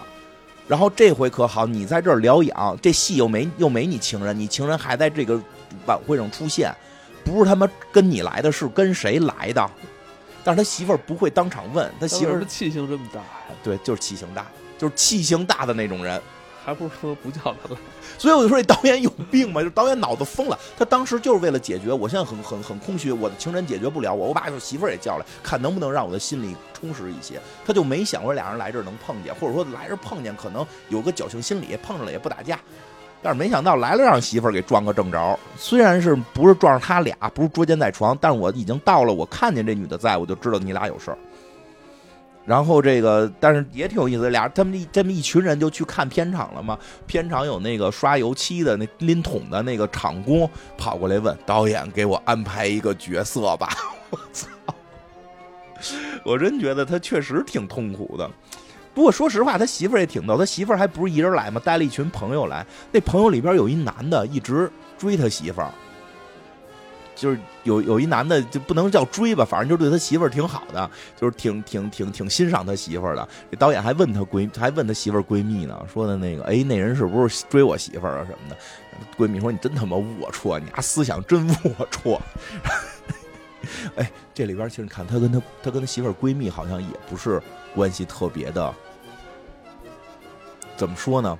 我感觉啊，就是他跟他他他他这个导演跟他媳妇儿的闺蜜是最谈得来的人。嗯，俩人到底以前好没好过，不是很确定，感觉起来像是没有身体欲望的这个这个这个叫什么？这个心灵伴侣，两个人聊得特别深，而且聊得还挺好。当然，围绕的话题都是她她的闺蜜，实际上想帮她解决问题，就是说你其实不了解你妻子，你天天一天一变，一天一想法。来回的折腾，你媳妇儿其实从来没变过，是你来回变。你今儿喜欢，明儿不喜欢的，你你不稳定，所以导致你们婚姻有问题。嗯，让他觉得不是，他觉得不是。然后他说这事儿我也不是，就是说他现在其实说啊，他那表达那意思就是他跟他媳妇儿这事儿不是现在他最痛苦的事儿，他最痛苦的事儿还是创作。说的我想这个影史留名。我不想欺骗观众，我想拍点更真实的电影。后来我说，其实我觉得我有这种想法，是因为这种想法才能让我充满激情，所以我现在特别困惑，这那的就说了一堆一堆这个这个创作的苦恼。但是我觉得，我觉得都他妈是褶儿。我觉得他没什么创作的苦恼，他还是由于生活的不正常导致了他创作的苦恼，因为。其实她的闺蜜没有解决她的问题，然后这个这个谁呢？这个反正就是晚上俩人又回，就就最后回到酒店吵架，回到酒店躺床上吵架，就是常规性吵架，特别无聊的那种吵架，特别常规的吵架，没吵出什么来，没吵出什么来，就是很常规性的吵架。然后第二天，第二天。感觉这个知名大导演跟他妻子吵架的内容也都挺无聊的，也是就是他妈日常这点事儿，就是没有实质性内容，说的都是废话。你不理解我，你不懂我，就是你不在乎我，重新不不，你都没让我说过话，都是这样，就正常的两口子吵架。当然这里边你说这男的不对啊，这这男的确实。这里边我就是有一句台词还挺深刻的，说什么？就是已经没有感情了，但你还总是试图让我们重归于好。嗯，对。但是哪有那么多激情呢？哪有那么多？谁一辈子有激情？每回见着媳妇儿都是第一次见的，心跳加速的感觉，那他妈肯定是得心脏病了。你生活肯定不可，我我觉得就是至少绝大部分的夫妻关系不会是永远停留在每次见他都脸红心跳。分在哪儿见？你是保持着激情的男人。对吧？这个第第二天，第二天他跟他这个情妇不是他第二天跟他的媳妇儿和他媳妇儿的闺蜜吃饭的时候，看到情妇来了，这个时候才点出来，他媳妇儿就说说的那个，说我昨儿就看见他了。然后这个他这导演说：“哎呦，是吗？我我今儿才见着他，我不知道他来了。难怪你昨儿跟我打架，你都想多了。还说我这大家都说我很有品位，你你你看他什么品位？就就就是，其实哎呀，其实真的就这个这个情妇的故事，也从如果真的这个片从情妇的角度拍，其实真的也挺悲伤的，哎呀，很悲伤。然后呢，这个。”他的这个妻子呢，就就很不高兴。然后之后呢，应该是开始进入了一段幻想。他幻想他妻子跟他的情妇和平相处了。然后呢，他又觉得嗨，但是大家一块儿和平相处多好。然后就进入了全片最精彩的地方了，就是一场大春梦。就是他进入了一个幻想当中。这个基多这个导演，这个这个穿着大风衣，戴着礼帽，然后拿着一大堆这个礼物走。走进了他的原来原来小时候住的那个大古宅，那个大宅外边风雪交加，是一个圣诞夜，而这个大宅里边是这个片子从头到尾出现的所有女性。他的妻子在里边明显变化了，因为他妻子原先戴个黑框眼镜，然后就是穿的是非常的那个职业装的那种感觉，然后叼根烟，但是在这里边妻子穿的像一个 像一个女佣，就是擦地，在这个屋里就是负责擦地。啊，扫地，啊，就他的幻想就是让他那个妻子擦地，对，他的幻想就是让他媳妇儿做家务。别突然别啊，就是他的幻想就让他媳妇儿做家务，但是但是即使这样，在他媳妇儿实际在这个家里边，就是在他幻想的这个大大后宫里边是有一定权威，是非常有权威性的。是非常权威性的。然后这时候他的情妇穿的全身是毛的那种更艳俗的衣服走出来，然后欢迎他，然后用 用嘴哈气来给他捂手。然后他的小姨子，因为他他的那个媳妇带着妹妹来的，小姨子满脸跟灰姑娘的，满脸是土过来接大接接接这个姐夫的衣服，对吧？然后这里边还那个还有就是他妻子给他准备了一个夏威夷的黑人女孩给他跳舞。给他跳舞，那跳那是真黑人吗？不是，好像不像。不知道，说不好啊啊！还小小老学学小老虎叫，特别可爱嗷。还有那个胖的那个黑人，不是不是这个胖的那个最早的他那个，应该算他性启蒙的那个那个大胖姑娘，那大大胖妓女在里边，大胖阿姨也忙前忙后，也忙前忙后。还有谁啊？更可怕的就出现了。你大家其实能理解到，这些都是应该是他生活中的性幻想对象，在他的大后宫戏里边。然后黑衣女孩在。其实真的这个故事，我觉得开始就是特别重要，就是他遇到了他的那个朋友，带着黑衣女孩出现，给到了他一个错误的想象。然后他就开始作，他就开始作。很多时候，我觉得很多讨论时候有时候会忘记忘记这一点。其实他的作点很多时候是因为这个黑衣女孩的出现，让他觉得这个老年人可能也能找到这种青春活力啊！就就就就我我觉得这个是一个根根源。所以这姑娘也在，那个黑衣女孩也在，非还还还是那么性感。然后还还有谁？还有那个。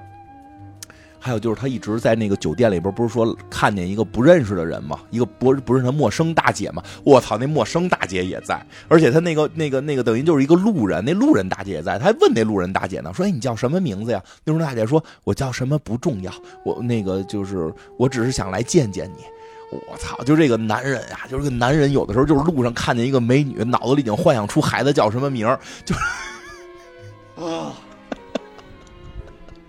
我太真诚了，太他妈真诚了，就是，就这没我没有见过导演这么表达的，就没有见过人敢这么去表达男性他的这个内心深处的很多不不会说出来。就人怎么说，就是说你你是不是一个这个这个坏人，或者你你是不是一个淫荡的人，要看你的行为，不看你的心，因为。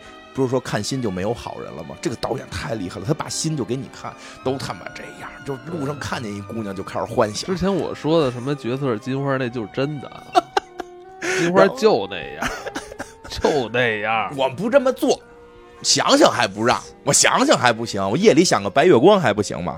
然后这个女明星，那女明老管他叫角色，那女明星也在，脑袋上还插着那两把破叉子，特别有意思，特别有意思。然后等他上楼的时候。就是这个这个在在这个大大梦里边上楼的时候，操，媳妇儿闺蜜也在。但是你会发现特别有意思点，他看到媳妇儿闺蜜的时候，他他他很很惊讶。他看到黑衣女孩的时候一点都不惊讶，因为他从根上他就他就他就他就想跟黑衣女孩怎么着。但是他看到媳妇儿闺蜜的时候，他说：“我操，你怎么在这儿呢？”他说：“ 那媳妇儿闺蜜在楼，就 翘二郎腿坐楼上，说我来当女主角啊，你同意吗？然后他大概说的就就你你你你不行，你你不要在我的这个梦。他说我就看看你，我就看看你，对吧？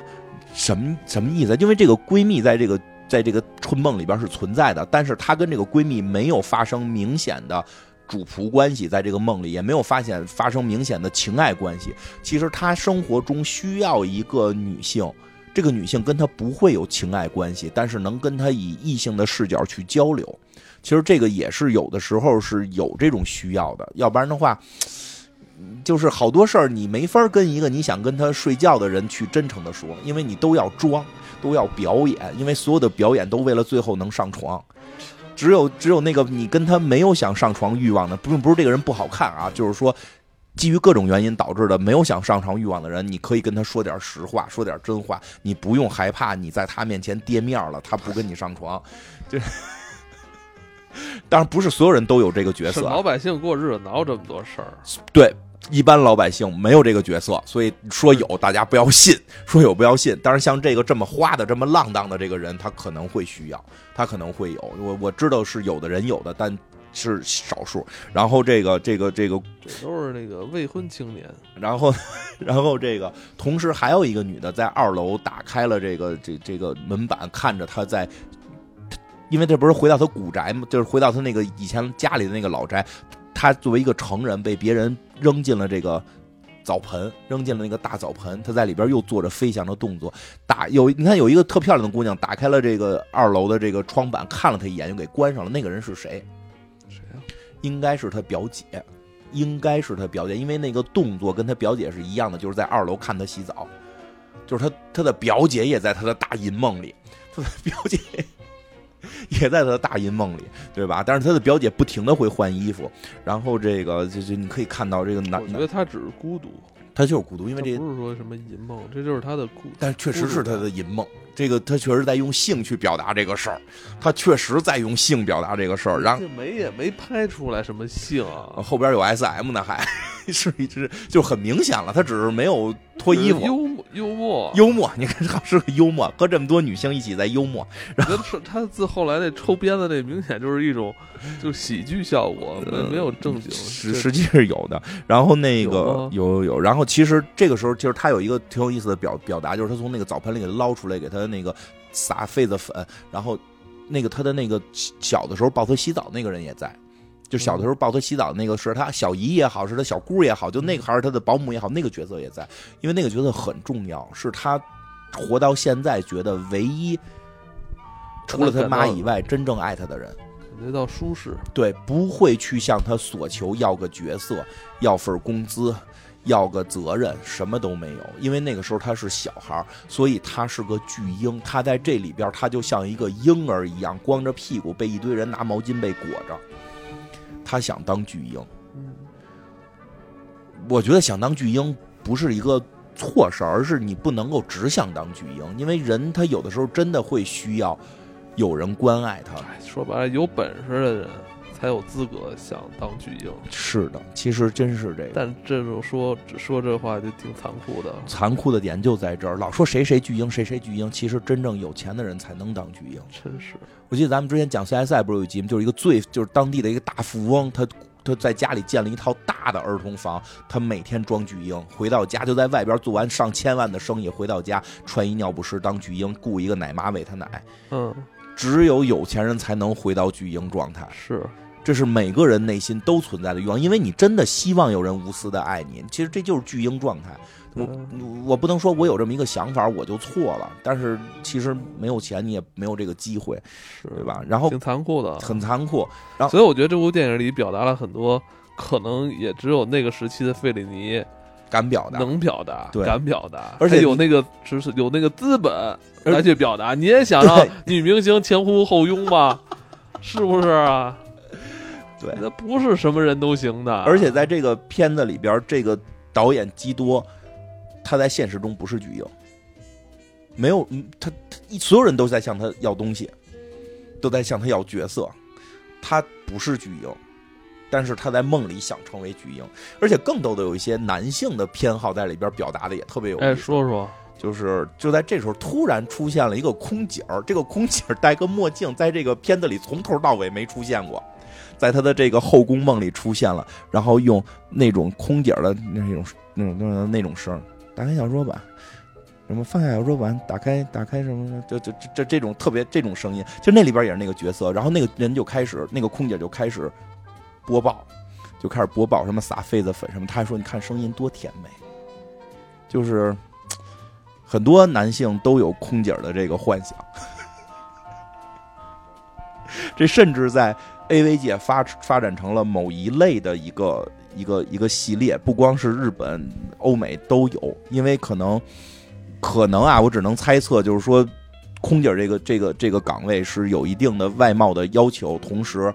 对于声音又有一定的培训，就是是是男性的一个，而且还穿制服，是男性一个特别容易去幻想的一个对象，声音非常甜美。电影这部分，我觉得有可能是关于自我认知与接纳的一个过程。嗯，他把呃男主基多的这些呃可能日常生活中潜在内心里的一些想法，通过梦境表现出来，也也让他来。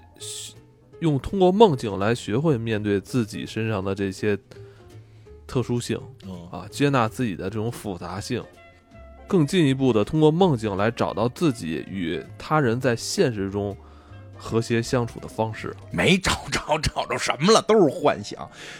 空姐这个其实很少人会去分析，我就很明确的告诉大家，就是这么回事就是这么回事不是后边还有呢，后边还有一个更夸张的角色出现了，后边又来了一个叫杰奎琳的。一个穿的跟灯泡似的一个女的，就是就是这是这这这这这是这片最重要的地方嘛？这个这个穿灯泡这个女的是谁？也从来没出现过。然后来这块就哭嘛，说我我我才二十六岁，就让我上楼伺候老老头然后我要在楼下，我再来。当然所有人都说说不行，你应该在楼上，就是因为你得懂规矩。然后这个你你已经到岁数了，你就不能在这伺候基多了。这这都是二十六岁吗？但是长得可不像，长得确实挺挺大的，大大屁股蛋的，然后穿的跟灯泡的。然后基多给他一耳环，说的给你一个耳环，可以了吧？你上去吧。当然这个女的就不高兴。这个时候所有人都在指责说，这个叫杰奎琳的，你不应该在这个梦里出现的时候。这这我这这就是一个春梦，你不该在这个春梦里出现，因为你你你太老了，其实你太你不好看，你进我们都是什么人，对吧？你你怎么能在这儿出现？要不然是对他生命中很重要的人，要不然是这个这个足够漂亮的人，对吧？很很很高贵的人，你你哪来一个灯泡子？你就在这儿就打扮的跟圣诞树似的，一看就是跳那种大腿舞的。然后他就那女的就不高兴，这个时候那谁跟着一块儿提出了反抗意见，那个。那个胖，就那个那个最早那个他那个性启蒙的大胖妓女，她提出了反对意见，然后这时候大家就就这些姑娘们一下就响应了，很多人觉得表达的是一场革命啊，很多人表达这是一场女性的革命，其实未必啊，其实未必，因为这里边他媳妇儿就没革命，他媳妇儿没革命，他那个他那个媳妇儿闺蜜也没革命，俩还说呢，说哎你看多好玩，他们天天这么玩。这个基多就突然从墙上拿起了鞭子，裹着裹着这个毛巾，裹着这个浴袍，拿鞭子抽这些姑娘。然后那个黑衣女孩被抽了，抽了之后，黑衣女孩做出了一个非常享受的表情，啊，太好了，就就那种感觉。然后他还特别有意思，导演拿鞭子还把那个女演员脑袋两根叉子给。打掉了，因为他一直嘲笑那两个叉子特别丑，把两个叉子给打掉了。但我觉得他的这个整个这这个过程动作都特别的，呃，搞笑，就是搞笑。因为开始你感觉好像在闹闹革命，但是后来好发现所有人都在嘻嘻哈哈的追跑打闹。他是在玩一场类似于 S M 的一场游戏。不是，那你们说的那种游戏不是都特别严肃吗？他是表达的方式也没那么严肃，哪那么严肃啊？不至于严。抽死你！那你看那什么满清十大酷刑啊！你看那不是这样？没有没有没有没有，就像这嘻嘻哈哈的。那也不可能，也不可能嘻嘻哈哈了，不可能嘻嘻哈哈了。但就是说，就是他片子里边没有表达出真实的那个状态。但实际上，因为你知道，就是 S M 这件事本身就代表着支配感。就是就是那个，但我感觉他们都在搞跟周星驰一样啊，是演的跟周星驰一样，但是在表达基多在梦中的支配感，他想支配这些，他想支配这些所有的这些女性，然后这个在在他的幻，因为这是他的幻想，他的幻想是代表他的欲望，他的欲望里这些女性乐于被支配。支配的时候产生了快乐。然后最后那个小黑人小姑娘还嗷，还像小小老虎叫，然后大家开始鼓掌啊鼓掌，说每天晚上都有这场演出，这是一场演出。然后让那个杰奎琳开始跳，跳的真他妈难看，跳的真他妈难看。然后给大家一起给他轰上了，轰上了二楼。这杰奎琳是谁？谁？我分析，我猜测，我猜测，剖析自己，剖析自己，猜测，应该是他儿时的早期的性幻想对象，或者是他最早。梦遗时候，因为男性的生理条件、生生理情况会有初次梦遗，可能是那个角色，就是他第一次在梦中所幻想出来的一个角色，或者他见到的一个角色。因为小的时候能够获得到性感的东西很少啊，这种 A 片不是随手可得。像我小的时候那会儿有那种叫比基尼扑克牌，那一套扑克牌能看一年。现在看了无动于衷，你别看了。现在看了无动于衷，那会儿这就一年。侠探韩宇良，什么桂正和的 DNA，电影少女都可以看，就都都是一看就就能有反应。那确实年轻啊，就是 你没在被窝里偷偷拿手电筒看过韩宇良吗？都 对吧？看看对这个就是这意思。那个应该不是一个他认识的人，可能是他在。街上看的一场表演，或者一张画上的一个人，他根本不认识那个人。他的二十六岁应该是金花手里那盒扑克牌，看到二十八岁。没有没有，看了一年，看了一年，应该是那个人。应该是人的一年是金花的二十八年。而且你看，说这个人二十六岁，不是指这个人物二十六岁，应该是指二十六年前。这个导演你看着现在也就是四五十岁。二十六年前，他第一电影里说了，他四十三岁，对吧？二十六年前，二十六年前是多大？十十十来岁的时候，就是他青春期的时候，他青春期时候的那个最早的一个幻想对象。其实真的，我我很少见到有作品会去描述这个男性第一次遗精也好，或者第一次性幻想对象也好。我之前还看过，就是王朔有王朔写过，对对，就王朔、姜文他们那一系列的会去描述这件事儿。因为这是一个男性真的生理情况，就是他会有第一次遗精，会其实对于男性来讲是挺重要的一次。那次就就就很很多人是因为那次有问题，会导致后边的一系列的问题。你这，咱们这代人。说就是说，就如果你要是那个那个时期老哭的话，就不会有那梦里，那肯定的呀。我我记得好像王朔有一个小说，就是如果没记错的话，应该就是他的第一次梦遗对象，是不是王朔？我忘了，就是就是有一个小说，梦遗的第一次对象是母亲的形象，就导致了他巨大的心理创伤。其实这个时候是真的是男性的性观念建立，或者对后边会有很大影响，但大家经常忽视这件事儿。这个我我马小军啊，是有这么个人吧？不是马小军是姜文的啊，对。然后这个这个这个片子里边这段戏，这段戏。演完之后，就给这个杰奎琳给轰上轰上台，轰上楼了。然后呢，他这妻子跟他闺蜜就说，每天晚上都这样嘛，对吧？然后，然后这个导演就还在梦里呢，还在梦里。导演就说说的那个，说这个整部片子的精华都在这里，也是导演他其实就是为了这个梦境，所以才拍的这个电影。对对，他就想表达，可能这真的是男性每天晚上他脑海当中，就是去幻想的，今天晚上在梦里谁陪我这件事儿。我觉得未来可能科技能能实现，能实现。在科技不能实现的时候，很多男性真的会在。当然也不是为了男性实现，是为了女性，咱不知道都都可以去。但我觉得女性应该也有，因为最近看《封神榜》，大家对质子团的这个挚爱，我发现好像。女性可能也会幻想晚上就是质子团都陪着我，都像殷郊那么被绑起来。嗯，反正我周围的有些女性朋友说他们会有这种幻想了，但是男性这个我会更熟一点，因为毕竟我是男的，可能真的是每天晚上这个基多脑海当中的一场戏，在选择今天晚上梦见谁。哎呀，真的很有意思，真的很敢拍。当然了，最后的结尾就不是这段戏的，就这段。后宫戏的结尾是他的妻子突然说说的就是一会儿大家都睡了，我还得扫地，我还得这个，我还得那个蹲地，我还得擦桌子，我还收拾盘子，多好啊！那个大家在一起多好啊！我就没想明白，其实大家在一块儿快快乐乐的多好啊！男性的这种就是男性这个不道德的幻想，他就老认为啊，他拥有好多媳妇儿是好的，你怎么不幻想你媳妇儿拥有好多男的，你能不能接受啊？对吧？但是基多的脑子里边就这么幻想，所以基多最后回到现实时候就是一句话：你说他要是能觉得大家都在一块儿，就挺好的，该多好啊，对吧？但是怎么可能？而且说实话，再说一个那什么的。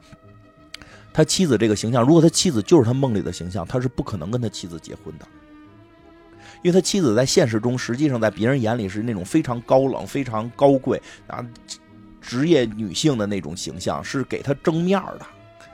如果他媳妇儿真在现实当中跟灰姑娘似的，天天在都跪地下擦地，他肯定觉得带出去跌面儿所以人就是这么矛盾，他人不能想着你去找了一个公主回来给你当保姆。这这这太不靠谱了，对吧？这个，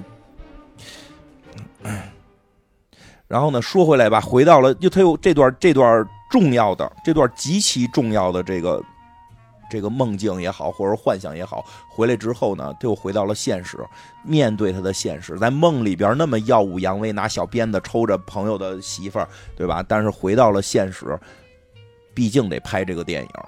然后他的制片人，他不是他的这个投资人来了，强迫他一块儿带着他媳妇儿，带着所有人一块儿来看他现在到底都拍了些什么。其实拍的是什么呀？就是试镜，就是拍的就是试镜。他投资人说今天必须定下这些演员了，到底是谁来演这些角色？必须拿他们就到了一个大影院放他已经这些来应来面试的这些演员的这些试镜的电镜头。试镜镜头一看是什么呀？一上来就是穿着那个貂的那个女的，穿着貂的女的，但不是那个演员，是另一个演员。一看就是就是他媳妇儿，一看就明白了，就是你在你的电影里边塑造了一个你的情人，穿着一模一样，只不过换了个演员演员演。再往下看，再往下看，又来了一个特清秀的女的，然后说了一堆什么这个你你你不懂爱的话之后，戴了个眼镜，说这他妈不是就是我吗？就是你的梦，你的电影里还有一个我，还有一个我。我说那这试镜就别让他媳妇看了。所以就是他是没事作嘛啊！对，最逗的是试镜之前，试镜之前这个这个这个这个导演做了一个手势，他的几个助理把那个影评人给绞死了。这应该是一个幻想啊！这个因为这个影评人，我认为都可能是幻想的人，但是这个影评人被给绞死了，就是因为他自己也知道拍的可能不咋样，所以他在在放之前先把自己，我觉得那影评人代表他的艺术或者代表他的良心，先把良心绞死了，后边就剩圈钱了。但是挺有意思的是，镜头上看虽然给吊死了，但是后边那个影评人又并没有真死，还坐在后边。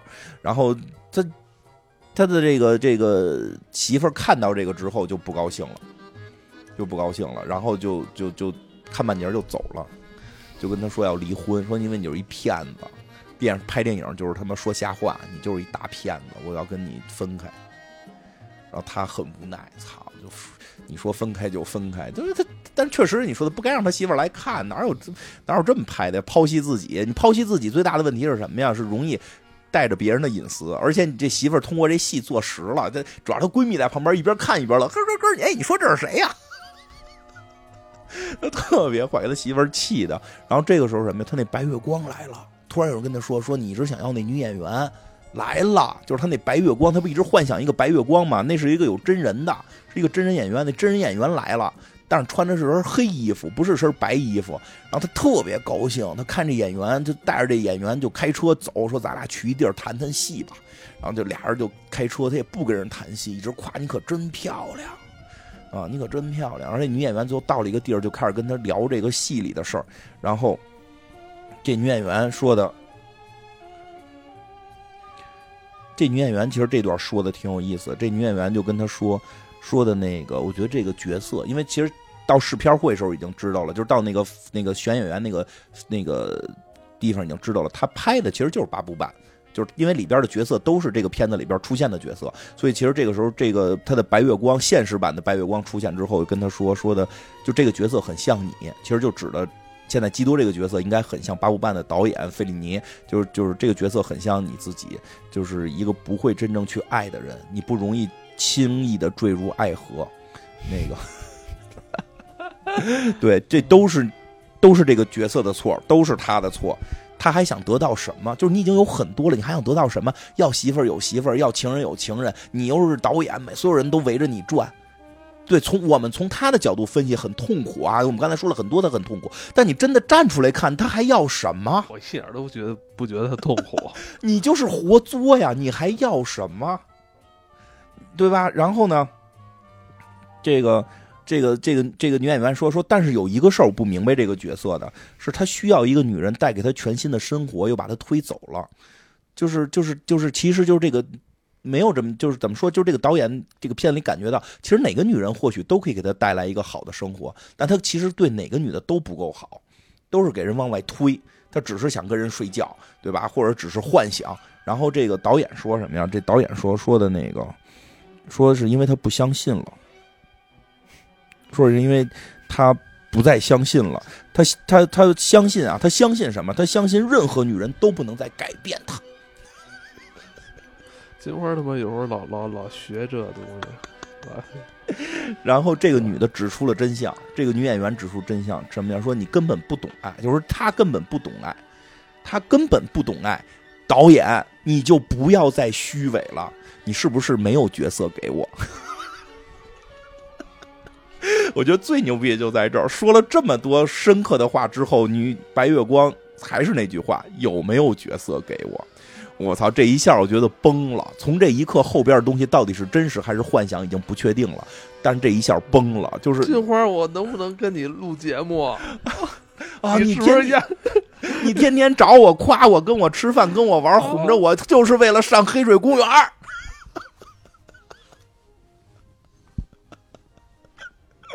艾文不同意。